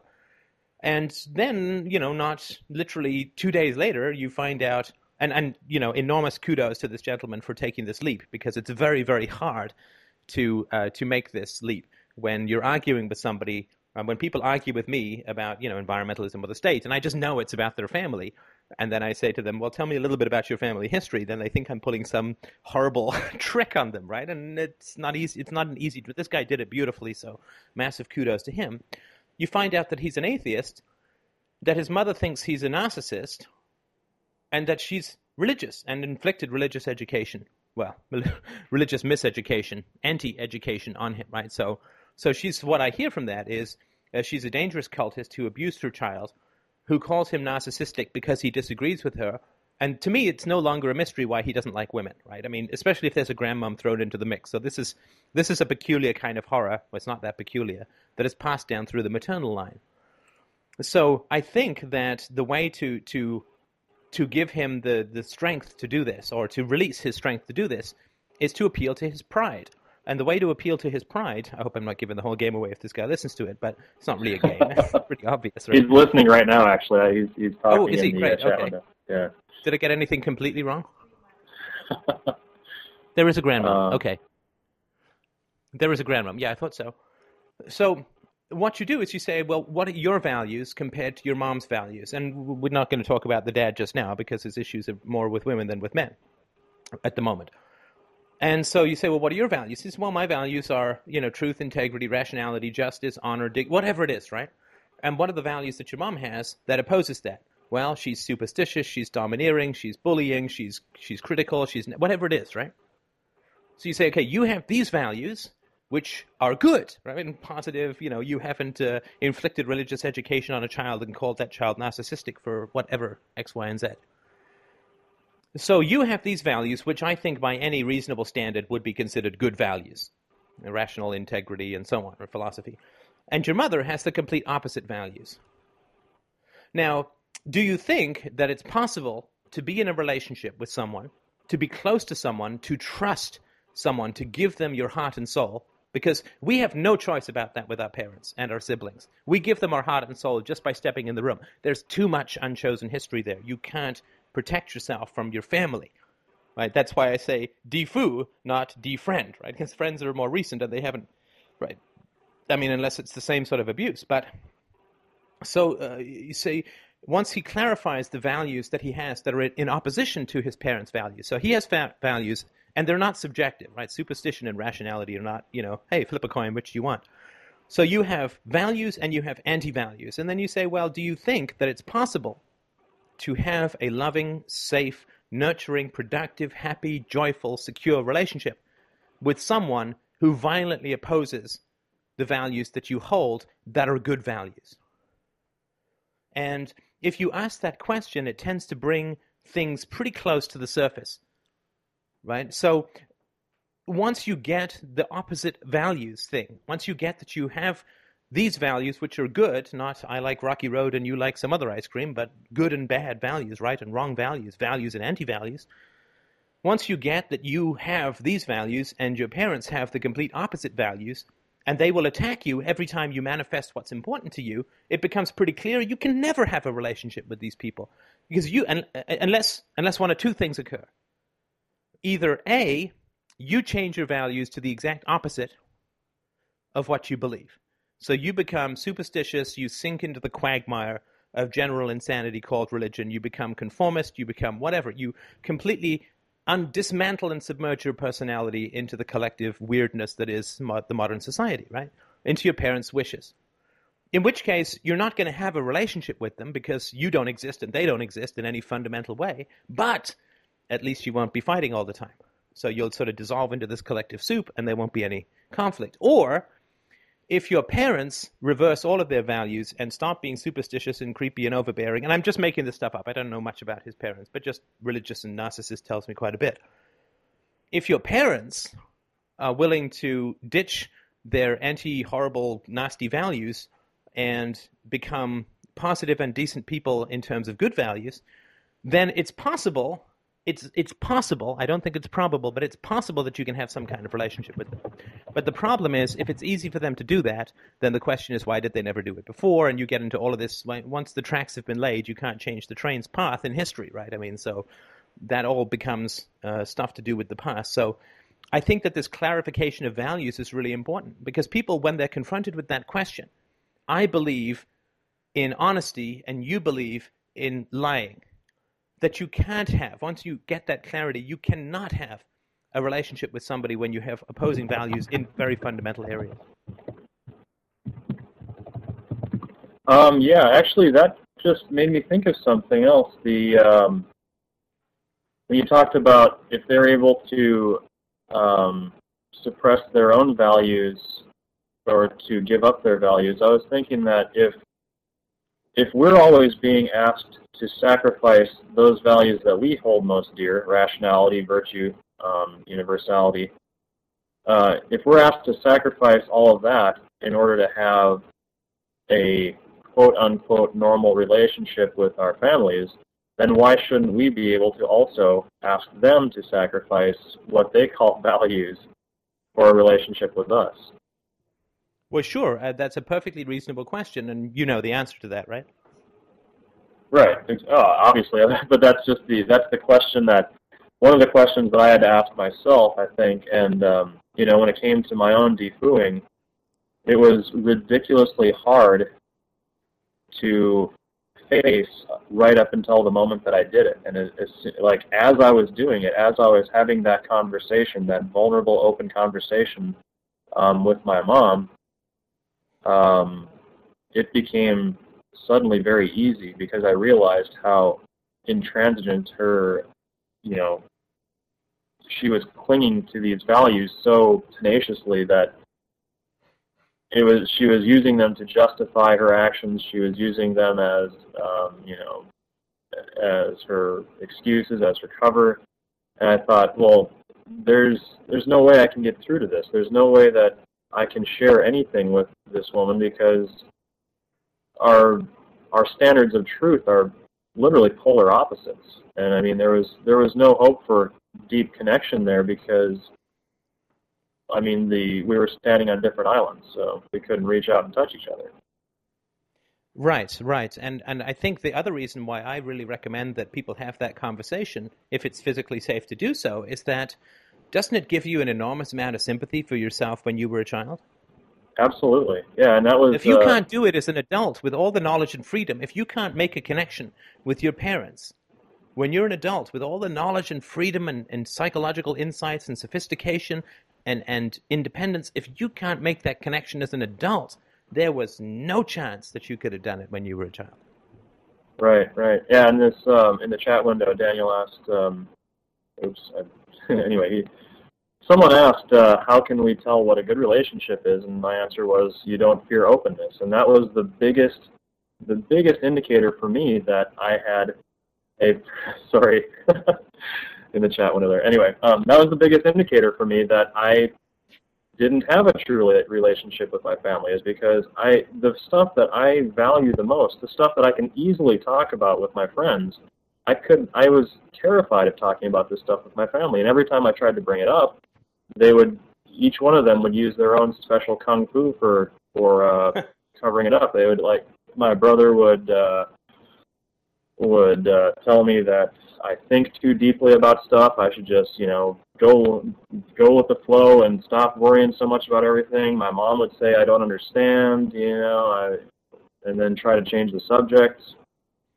Um, my dad, I don't know, some, I'm not sure with my dad so much. He just likes talking about boring stuff. But anyway, the uh, it was just uh, I knew deep down that was the fear that I had of of um, of going to them with this stuff is that I knew that it was just going to be annihilated as soon as my my mouth was open and the words came out. They were going to take a tennis racket to him and pound him into the floor. You know, it was just it was pointless. So And the most powerful, for me at least, the most powerful question that a child can ask his parent, parents, is is this: I don't feel that you listen to me. Yeah, That to me is one of the most powerful questions that a child can ask a parent. I don't feel that you listen to me, and that's a very precise question because it's not saying you don't listen to me, right? Because that's a statement of fact and not of experience. Statements of experience can never be contradicted, right? Statements of experience can never be contradicted. I feel scared can never be contradicted by anyone right. because you know what's someone going to say you don't feel scared i mean i'm telling you i feel scared right? That's why the i feel i think statements are so powerful in relationships and that's why the you are and you never and you always and you I mean that that stuff is escalatory because uh, then you're making statements of fact which are subject to attack. You know in the sort of uh, screenplay versus documentary metaphor i feel scared is a screenplay statement. It's like the lead, lead character of my movie's name is bob. Nobody can conceivably disagree with you Unless they, I don't know, you, you, you're an incredible liar and they've got an MRI machine hooked up to you and they can see your fear center, whatever, right? But I mean, in, in any genuine human relationship, when you say to your parents, I feel that you don't listen to me, how they respond tells you everything that you need to know about that relationship. Because if they say, no, we do listen to you, you're wrong, then clearly they've just confirmed the diagnosis, right? I Right. feel like you keep hitting me. Punch. No, I don't, right? I mean, that's that's clearly an insane uh, non-relationship, right? It's very now. If they say, "Well, that's that's," I'm sorry to hear that. Tell me more. Then maybe you've made a mistake, or maybe they've learned something, or whatever, right? But uh, uh, if they basically tell you that you're wrong when you have an "I feel" statement, then they're just not interested in you as a human being, and they're just going to try and shut you up. And that's not, of course, any relationship any of us wants to waste time in. absolutely. So yeah, so the uh, what I learned out of this conversation with uh, this this guy on the board, and by the way, I also agree that um, the the thread that he started with the you know the full disclosure that he started with about his attitude toward women and stuff like that. I mean, that took that took some stones. That, and that's that's guts that I just absolutely admire. So to put himself up there in front of us all to kind of see what was going on under the hood was just great. Um, it, it is, and it is the- amazing. Just sorry to interrupt for a sec. It is amazing that when we are the most vulnerable, we are the most admired, right? I mean, that's something that's the complete opposite of what we think is going to happen. Right, right. And uh, so, I mean, what was really great about this conversation for me was that it helped me to ask this question right now: is how do I help the people that I know can take it that that I know want the help, but I just I'm trying to figure out what's the what's the correct next move, and and it's the ask the questions, don't lecture, and I I have a real hard time with that sometimes because I tend to be sort of lectury. I think that's part of my my own uh, false self upbringing. I was the the smart kid that always wanted to tell everyone else what to do. So. Oh yeah, no, that's uh, that's terrible. I've never had any experience with that, so I never, never. Why why are you looking at me that way? Why? Stop staring. Oh wait, sorry, that's my conscience. it's a bit blurry. The big sometimes. eye. That's okay, right. I... Just the vagina eye. Yeah. but yeah, no, I mean it's it's around asking questions, and you've got to trust them, right? You, you know, it's sometimes getting the true self to come out. It's like getting one of those really, you know, it's like trying to get a, a ferret on a double espresso to sit on your hand peacefully, right? I mean, it's no sudden movement, right? Because you know they want to know that the the dragon is out of the sky, so to speak. But uh, it really is. You got to trust that people will absolutely make the connection. They will absolutely do the right thing. Um, but they they have to um, you have they have to go through that value clarification themselves uh, so that they can see clearly because they know this deep down right the true self records everything it is the ultimate uh, transcriber and they know deep down the values that their parents have and they probably knew this at about the age of 18 months uh, they knew their parents inside and out like a x-ray and uh, once you get them to the opposing values then it's clear like you can't have a good relationship unless you give up your identity or your parents give up their corruption uh, there's just no possibility any other way. And that is what it's the illusion, right? It's like the illusion of progress. Well, if I go over and I try this approach or that approach, or if I try to open the lock with this particular combination and so on, but you know, people are not trying to pick a lock. There's just a blank wall, right? And once you get, once people get that Ron Paul isn't going to save them from the government, and once they get that uh, agnosticism isn't going to save them from religion, and once people get that conformity is not going to save their relationship with their parents, then we can all just stop wasting time and get into something more productive and joyful. Testify. All right. I think. yeah, brother. I I'm I think I'm done with with what I needed. So, thank you again. And, uh, Duty from Dutyville that we're randomly picking apart here in the chat window. He doesn't want to come on. Is that right? Or he doesn't have a mic? Or I don't know. Yeah. Okay, well, if he does, then let me know. Oh, he said he can. Oh, yeah, well, if he'd like to, uh, let me know. Somebody had a question, uh, the movie that I uh, wrote um, uh, is, uh, it's called After. I am actually, I've just realized, of course, I don't have a copy, um, uh, so I'm going to get in touch with my ex-girlfriend and get a copy. I don't know how I'm going to distribute it, but there it is.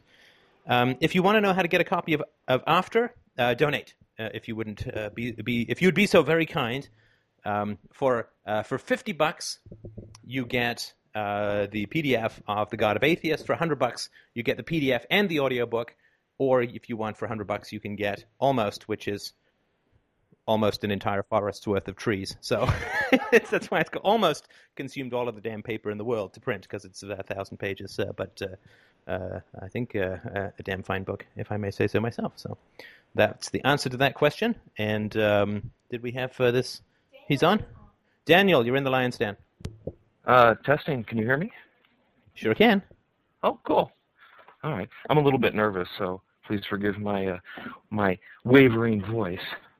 Well, don't worry about that. And I should be a little bit apologetic because here we are talking about you in the third person, and you're listening away. So I hope that it wasn't too uh, uh, too harsh or unfeeling or anything like that. Uh, well, I just stopped crying. right. So he's not too nervous to make a joke. That's good. I think you're relaxing already. Well, my hands are still a little bit shaky, but that's all right. I'll just ease into this.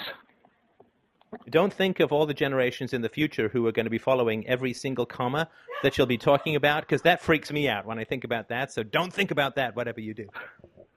Oh, okay. I'll Go work ahead. on that. All right. Let's see. Um, well, yeah, I'm not really sure what else to talk about you know, with this. It's uh, it was all pretty well dissected uh, earlier and on the board. Um, it, you know, it's really a, a scary thing. Well, do you mind if I ask you those those questions that I was talking about with the last caller? I mean, this this thing around value clarification, because the impression that I got from the first post or two that you did about your parents was mm-hmm. that they were sort of a long term, loving, devoted to each other kind of couple and that didn't mm-hmm. that didn't make much sense to me in terms of your feelings towards women. And so I suspected some poisonous center to the matriarchy.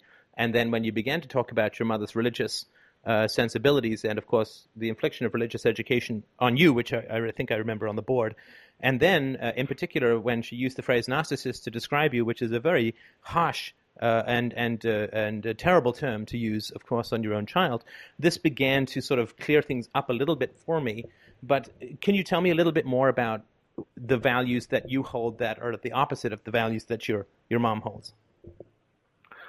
Um, well, when I was uh, talking about how uh, just okay, um, when I was talking about how uh, they they had a, a you know a long term loving relationship and so forth, you know they've been uh, married for twenty some odd years and uh, and my mom would always come to me and she would talk about how she she just you know she would worship my dad. She would just tell me about how you know he's such a wonderful person he was how he worked so hard and he supported everybody and how he always thought of her and all this kind of stuff and uh, and my dad would do the same thing. He wouldn't talk so much as he would just do stuff you know he would he would do stuff that he knew that uh, my mom liked and you know take care of her and that kind of stuff. So uh this when i said that that was i think we were still talking about um uh women at that point and and my innate misogyny. So uh you know it was it's just like on the surface this is the only thing that that uh, she and i differ on really on the surface is is the uh, religious ex- aspect. Uh, of course, you know when you go deeper in it, it's more of the whole rationality and and she's you know big on faith and but she won't talk to me about it, and and that's kind of what frustrates me, you know. Right. And so, uh, give me a sense of the kind of so you'll say, or the the topic will come up, and mm-hmm. something to do with God or religion or faith will come up. You'll make yeah. a comment or, or an, an invitationary kind of statement. Um, like when Christina says, "I just went shopping," right? That's an invitation to freak out. No, um, panic, panic! I've got to go back to work. I can't do Freedomain Radio. You've been to the mall. But what is your Call mom's response when this uh, sort of topic comes up? Um, well, at at first it was uh, it was just kind of avoidance because you know I didn't I didn't uh, come right out and tell them I was an atheist at first. I kind of tiptoed around the subject, tested the waters a little bit, and then uh, when I did, it, it was kind of all of a sudden because I think we were like talking about politics or something, and it, of course it veered into that. And what what I did is I, I would talk about things that I didn't agree with, like that um, HPV vaccine scandal, which which really was the final straw for me. Oh, where they um, said uh, we we don't want women to get immunized because the threat of cancer will make women not have sex. Exactly, the disinhibition. And I thought that was just exactly the opposite of, of you know, love and compassion and all that kind of stuff. And um and so you know, I, I would bring that kind of stuff up and and she, she you know, she agreed with me on that.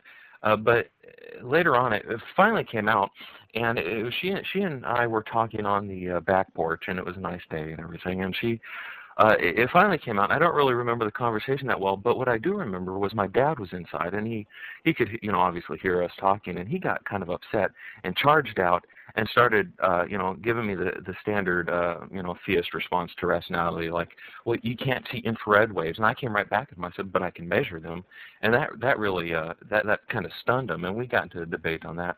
But normally when I talk about this stuff with my mom, she withdraws and what she'll do is, if I do get her into this, you know, this, well, I hate to say back her into a corner. I talk to, you know, it's like, well, how do you know? How do you know? How do you answer these contradictions in the Bible? How do you answer these logical contradictions about God and that kind of stuff?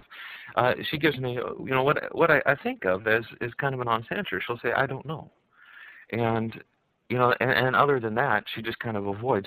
And then she'll send me, um, you know, she'll send me devotionals, uh, prayer devotionals over the email, and uh, and you know, she um, she uh, uh forces me, if you can say that, to uh, to say grace when I eat dinner at their house and that kind of stuff. But uh, after uh, after she told me that she was attacked by her coworkers verbally for being a Christian, and they're all a bunch of atheists, and you know how most atheists can be uh, very haughty and very you know elitist and that kind of stuff. Uh, and they, she was verbally attacked by them. Um, I, I just stopped bringing it up altogether because it's like I, I don't want to, you know, add to that. And plus, I was still kind of confused. Uh, I wouldn't say agnostic, just you know, uh, the the latency of of religion is very hard to, you know, get over. And and I've only been an atheist now for actually, I think about 13 months. So, you know, I'm getting around to it. But at first, at this no, point it's in it's time, tough. I mean, it's it, it's embedded, right? I mean, it's it's emotionally rooted within you. Uh, it, it- this is this is why they get kids, right? Because they can't sell this stuff to adults very easily, but uh, kids who are credible and dependent and helpless in the face of intellectual insistence on the part of the, their elders. Uh, it, re- I mean, I totally sympathize. It, it absolutely embeds itself right into the root of your soul, and it is it's very hard to uh, to to uproot that stuff. So, I mean, don't be in any rush. I mean, it, it takes time, uh, and it takes you know consistently combing over. Sorry, go ahead. Well, I'm just gonna, you know, say it's it's like, you know, being growing growing up and you know, 30 years, and you're told that the Earth is flat, the Earth is flat, the Earth is flat, and then you know, some dude with a ship comes to you and says, yeah, no, the Earth is round. Let's go sailing around it, and you're thinking, eh, I go fall off. What the, over uh, the edge? Are you crazy? right. Yeah, it's like, well, you you know, I see. I uh, see your Richard Dawkins evidence that the Earth is round, but uh, I'm sorry, you were saying. Well, Rich Dawkins has this thing where I think he's quite right when he talks about this, and he says that, and I mentioned this in a podcast recently, but I still it's worth repeating here.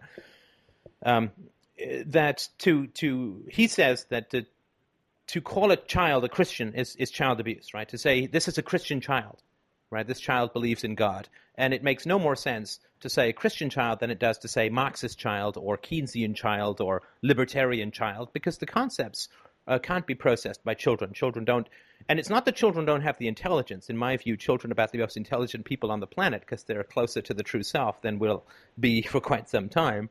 But uh, they don't have the independence, right, to make Mhm. uh, any sorts of decisions uh, on their own, right? And, and if, if parents force stuff down the children's throat intellectually, the child has no choice but to open up and say, "Hey, that was tasty. Give me some more." Right? There's just no possibility that children have any other uh, way of, of dealing with this kind of stuff. So the question then sort of arises for me, and you know, you can mull it over or tell me that I'm full of nonsense, which is totally fine, right? But the question sort of arises to me: if your mom knows how you feel or what you think, why is she sending you the devotionals? Well, it's you know she wants. Uh, I, I can tell you what I would think in her position. I can't tell you what she's thinking, obviously, but you know I, can. I know it's um.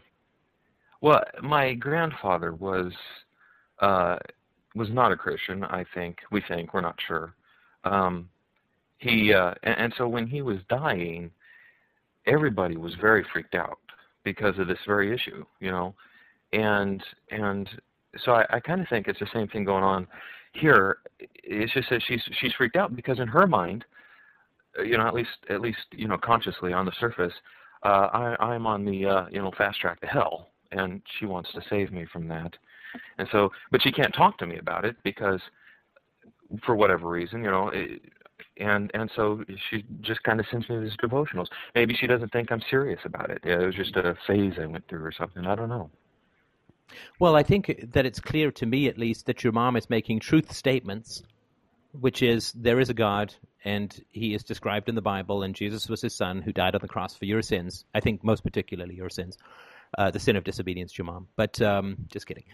I I think that mom is making truth statements that are very fundamental about reality and morality that she has no basis for. Right? She has she has no rational basis for making any of these statements. They are merely convincing opinions, as we, I've sort of talked about recently. It's a story Right. that she's asking you is true to believe is true.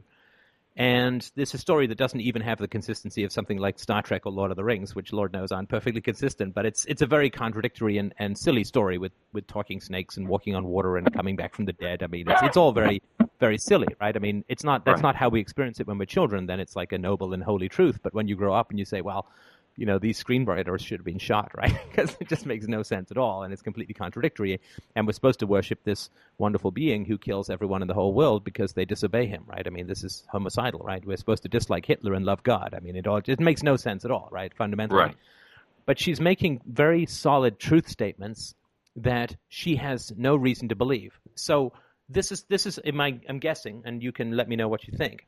Your mom is saying this is true, right? And you say, well, if it's true, how do you know, right? If you're saying this is true, like God exists is different from I like ice cream.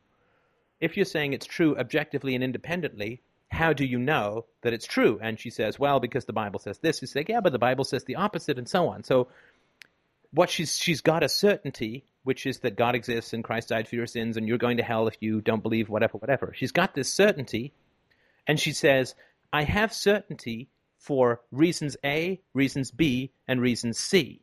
I'm just, well, I don't know how many. She's probably got an infinite number of them, like all religious people do. But she says, I have certainty about the existence of God and Jesus and hell and so on, based on A, B, and C. And then you disprove A, B, and C. Does that dislodge the certainty? Not at all. Right? Not at all. Not even a tiny bit. In fact, she views it as something which is a, it would be a sin to express any doubt and so on. So basically, what your mom is doing is she's saying, I have rational reasons for believing in God. I have reasons for believing in God, that God is not just my opinion. The existence of God is objective and true and, and factual and so on.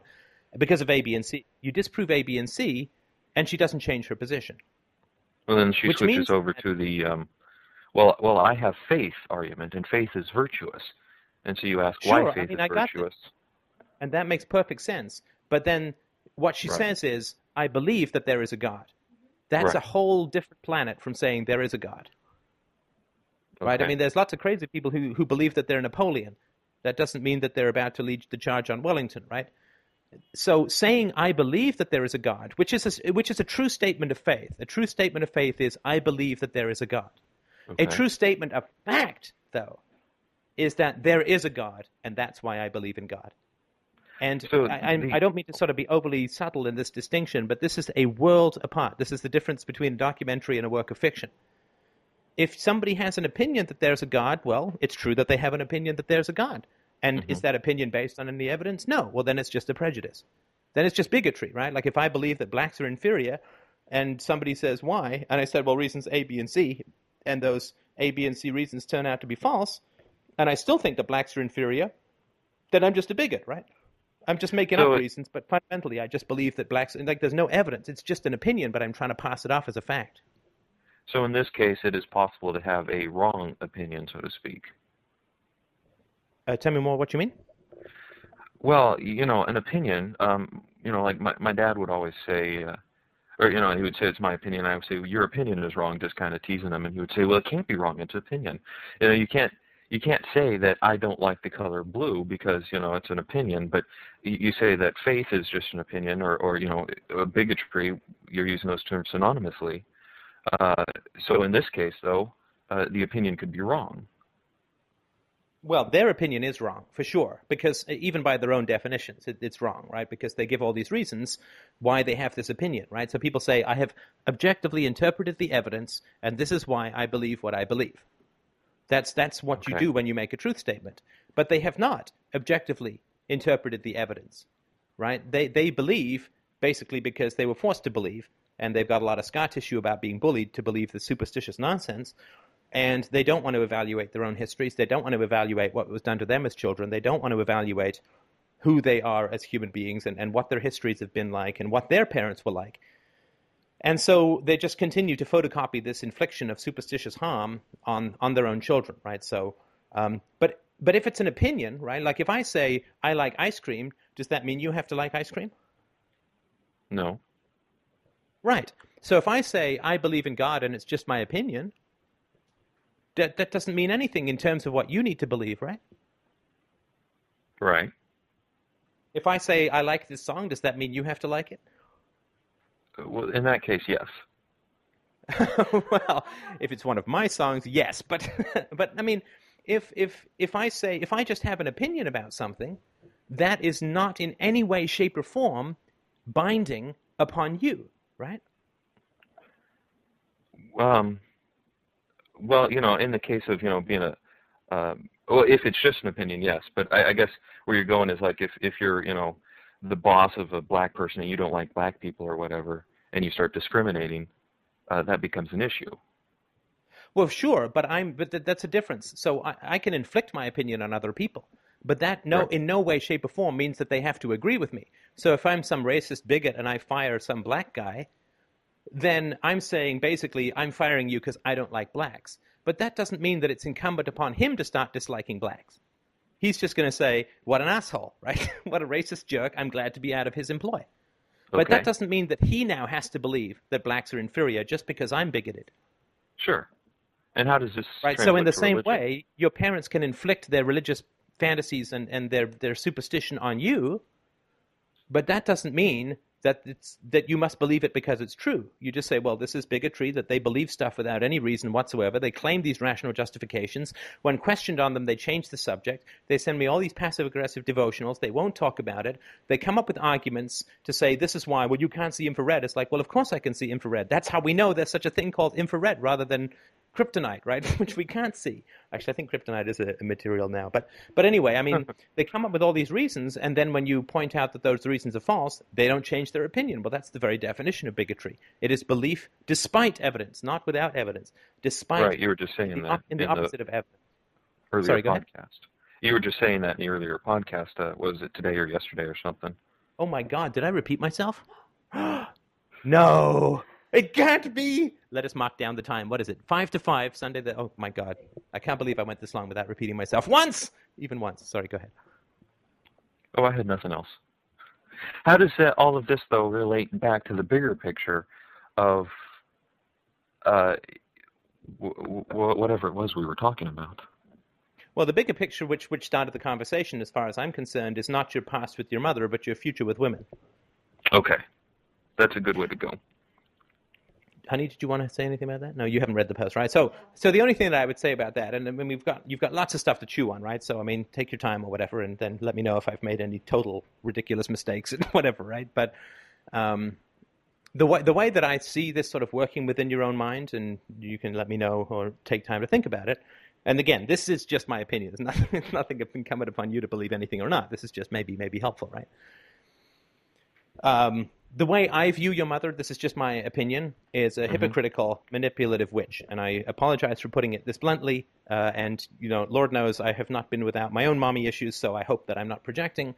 But the way that I see your mom is a, a hypocritical, manipulative, conformist uh, witch who put you through a, quote, education that was the opposite of knowledge, that was the opposite, that did enormous harm to your capacity to think, and has given you a very deep pit from which you need to crawl out using your fingernails and teeth to recover from the damage that was inflicted upon your mind through the, um, the infliction of this superstitious nonsense when you were growing up. So I view this as extraordinarily destructive. And and your mom knew better, right? Your mom is fully responsible for that.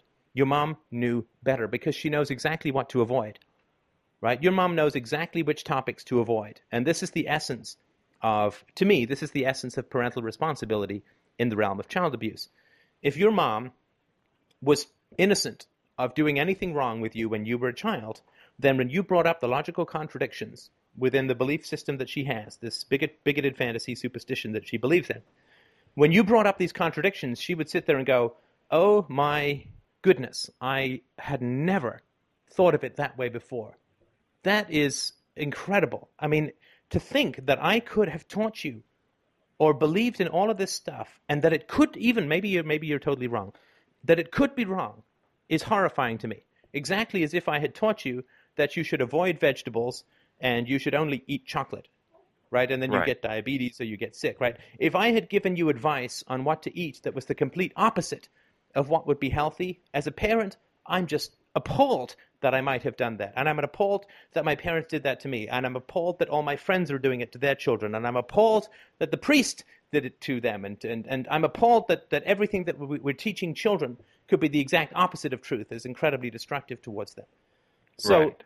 and, and then she would explore this with you. If she was innocent of doing anything wrong to you, if she simply had never encountered any non theistic rational philosophy in ever, right, then she would be uh, forgivable, right? Because then it would be like you'd go on this journey together to, to learn the truth and, and you'd, you'd argue and you'd debate and, and it would be thrilling and terrifying and exciting, but, you know, that would be a companion worth having on the road to truth, right? I mean, somebody who, when they came across a contradiction, went, wow, well, I believed in God because of A, B, and C, but now I see that there are serious flaws with A, B, and C, so I need to really, really reevaluate my thinking, right? That would be. uh, Sorry, go ahead. I don't really know how to uh, express it, but that's a very, uh, you know, kind of a profound way to put it. Um, it it illustrates it for me, I guess, uh, puts it in context. Because I, as I posted uh, in my most recent post on the board um, in, in this thread, if you know, compared to 99.9% of the people on this planet, my my childhood was was you know utopian. It was perfect. It was, you know, and and so when, you know, it's it's like this is just one little kink. You know, it's like. If it wasn't and for so- this religious thing, man. Yeah, well, and, and so you know, I I don't know. It's uh, like going getting getting a gift car that you know has shattered windshield and and you know flat tires, and it's like how how can I overlook that? And I see it, and you just you know told me what a, a good car looks like, and it's like oh okay now I see, it makes sense now. Right, right. Everyone else is dragging themselves around uh, by their teeth and fingernails, and you have a car that's a junker, and you're like, hey, I'm great, right? Right. But and I totally understand that. Of course, part of the the um, the cult of Christianity, uh, part of the dictatorship of Christianity for children, is that you have to smile and believe that everything is perfect, right? Because to be unhappy is to be sinful, right? And this is mentally, like not even philosophically, emotionally and mentally, it's a complete straitjacket. It's that important, right? I'm sorry. so the fact is, though, was oh, I I was just saying that. Um, no, no problem. That um, uh, to to for Christians to be unhappy is to be sinful, right? Christians Right. always emphasize on putting on the good front, uh, Sunday best. Uh, we're happy. Uh, everybody smiles like it's a perpetual photograph because God is always watching, and unhappiness is lack of faith in God's hands And raised so, to the sky. Yes. yeah, yeah, you got to be joyful, make a joyful noise, and all this. Be happy, and to be unhappy is uh, to I don't know, kick sand in Jesus' face on the beach or something like that, right? It's You have a it's incredibly unhealthy, right? It's incredibly unhealthy. It's Right. uh, you are not allowed to have the deep and rich uh, feelings, and there's a reason for that, right? That the deep and rich feelings lead you more towards reality than to God. So I'll just say two more things, and I don't want to drag you through the muck and mire too much, but I'll just say two more things if you don't mind. So just to finish up this thing with your mom, the important thing is to denormalize what your mom did, and I know it's what everyone uh, around you probably did, and I know that it's uh, it's hard to denormalize this kind of stuff. But if you get a chance, listen to this thing again after I post it. This part of it is important for you because you need to get a sense of what your mom's doing. Right? Your mom has been caught uh, in in passing off bigotry and falsehood and uh, uh, mental uh, torture in a way. Right? God's watching you. Christ died for your sins. You're going to hell. She has been caught by you thinking uh, by uh, poisoning the mind of her child, right? And and what is she doing? She's attempting to say that you're wrong and to cover up her crime. That is how you know that she's manipulative and abusive, right? Because she's not sitting there going, "Oh my God, I can't believe what I might have done to you." Let's explore this further. Tell me the books you're reading. I'm going to read through them. I'm going to struggle and strive to understand. No, she's like, "Hey, I know exactly what not to talk about. I know exactly what to cover up. I know exactly which topics to reject. I know exactly how to deal with my son so that he'll stop asking me these questions that make me feel bad. And I don't like to feel bad. And he's aggressing against me. And he's a bad kid. And I, but I love him. I'm going to send him the devotionals. I want him to get better. I don't want him to go to hell. But he really pisses me off when he talks about like it's really bad. Like it's really bad emotionally to interact with this kind of uh, toxicity, right? With this kind of abuse.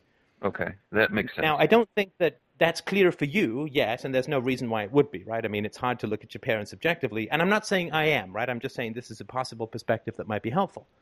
But fundamentally, if if it's true what I'm saying about your mom, but you don't see it, but you still feel it, where do those emotions go?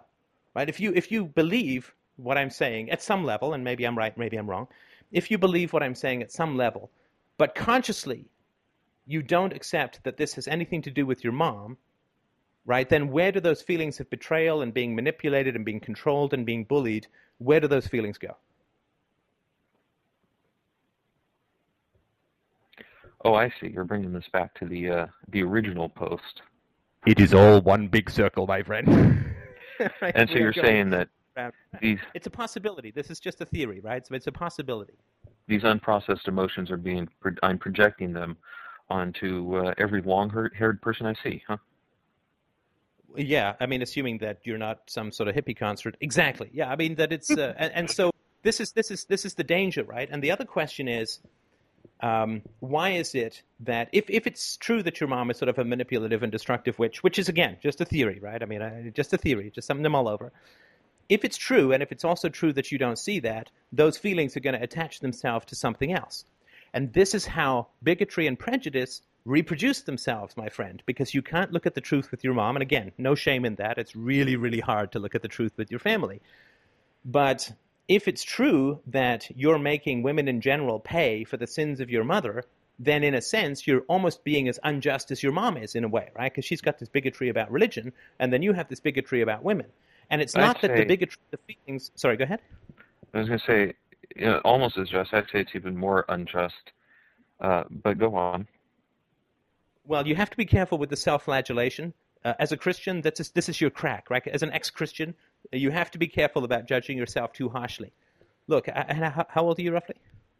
24-ish. 24. Okay, so um, be very, very careful about judging yourself too harshly. The uh, Christians have a very, very tough time evaluating flaws in an objective manner, right? So, first of all, like you are doing an incredible thing uh, overall for the planet. Like, I mean, I know it seems like maybe not that way for you at the moment, but uh, you are doing an absolutely incredible, noble, heroic, uh, incredible, wonderful, beautiful thing for the planet as a whole, right? So, to question the the ethics of your family, to to look at values from a logical, scientific, and philosophical standpoint, to to help drag mankind out of the medieval muck that we've been wallowing in for you know a hundred thousand odd years.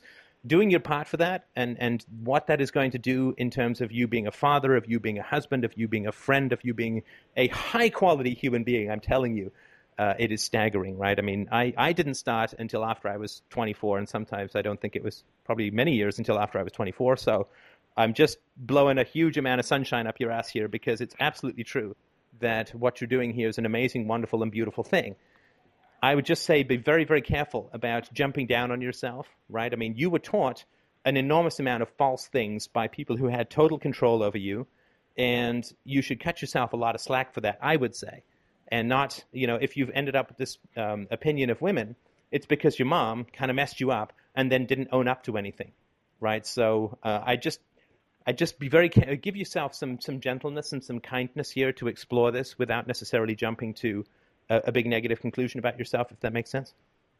Oh, well, I'm always tender with myself in private.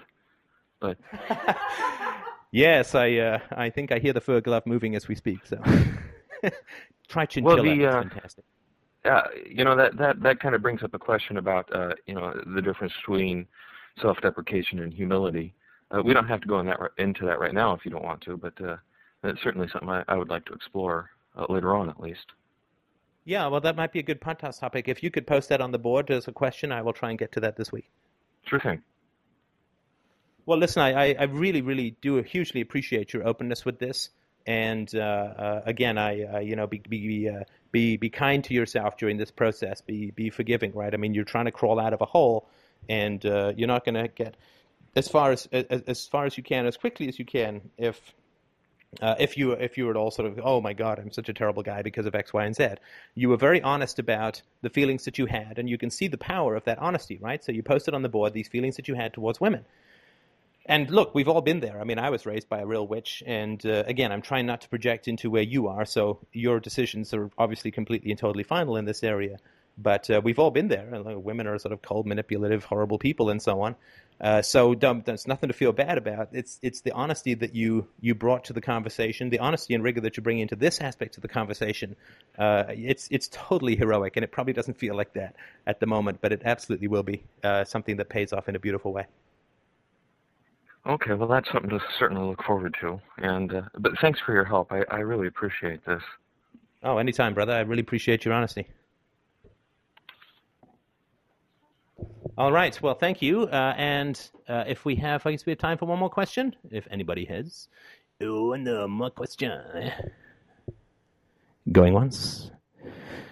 Going twice. Oh, we have a two-hour show today, I think. That's not the end of the world.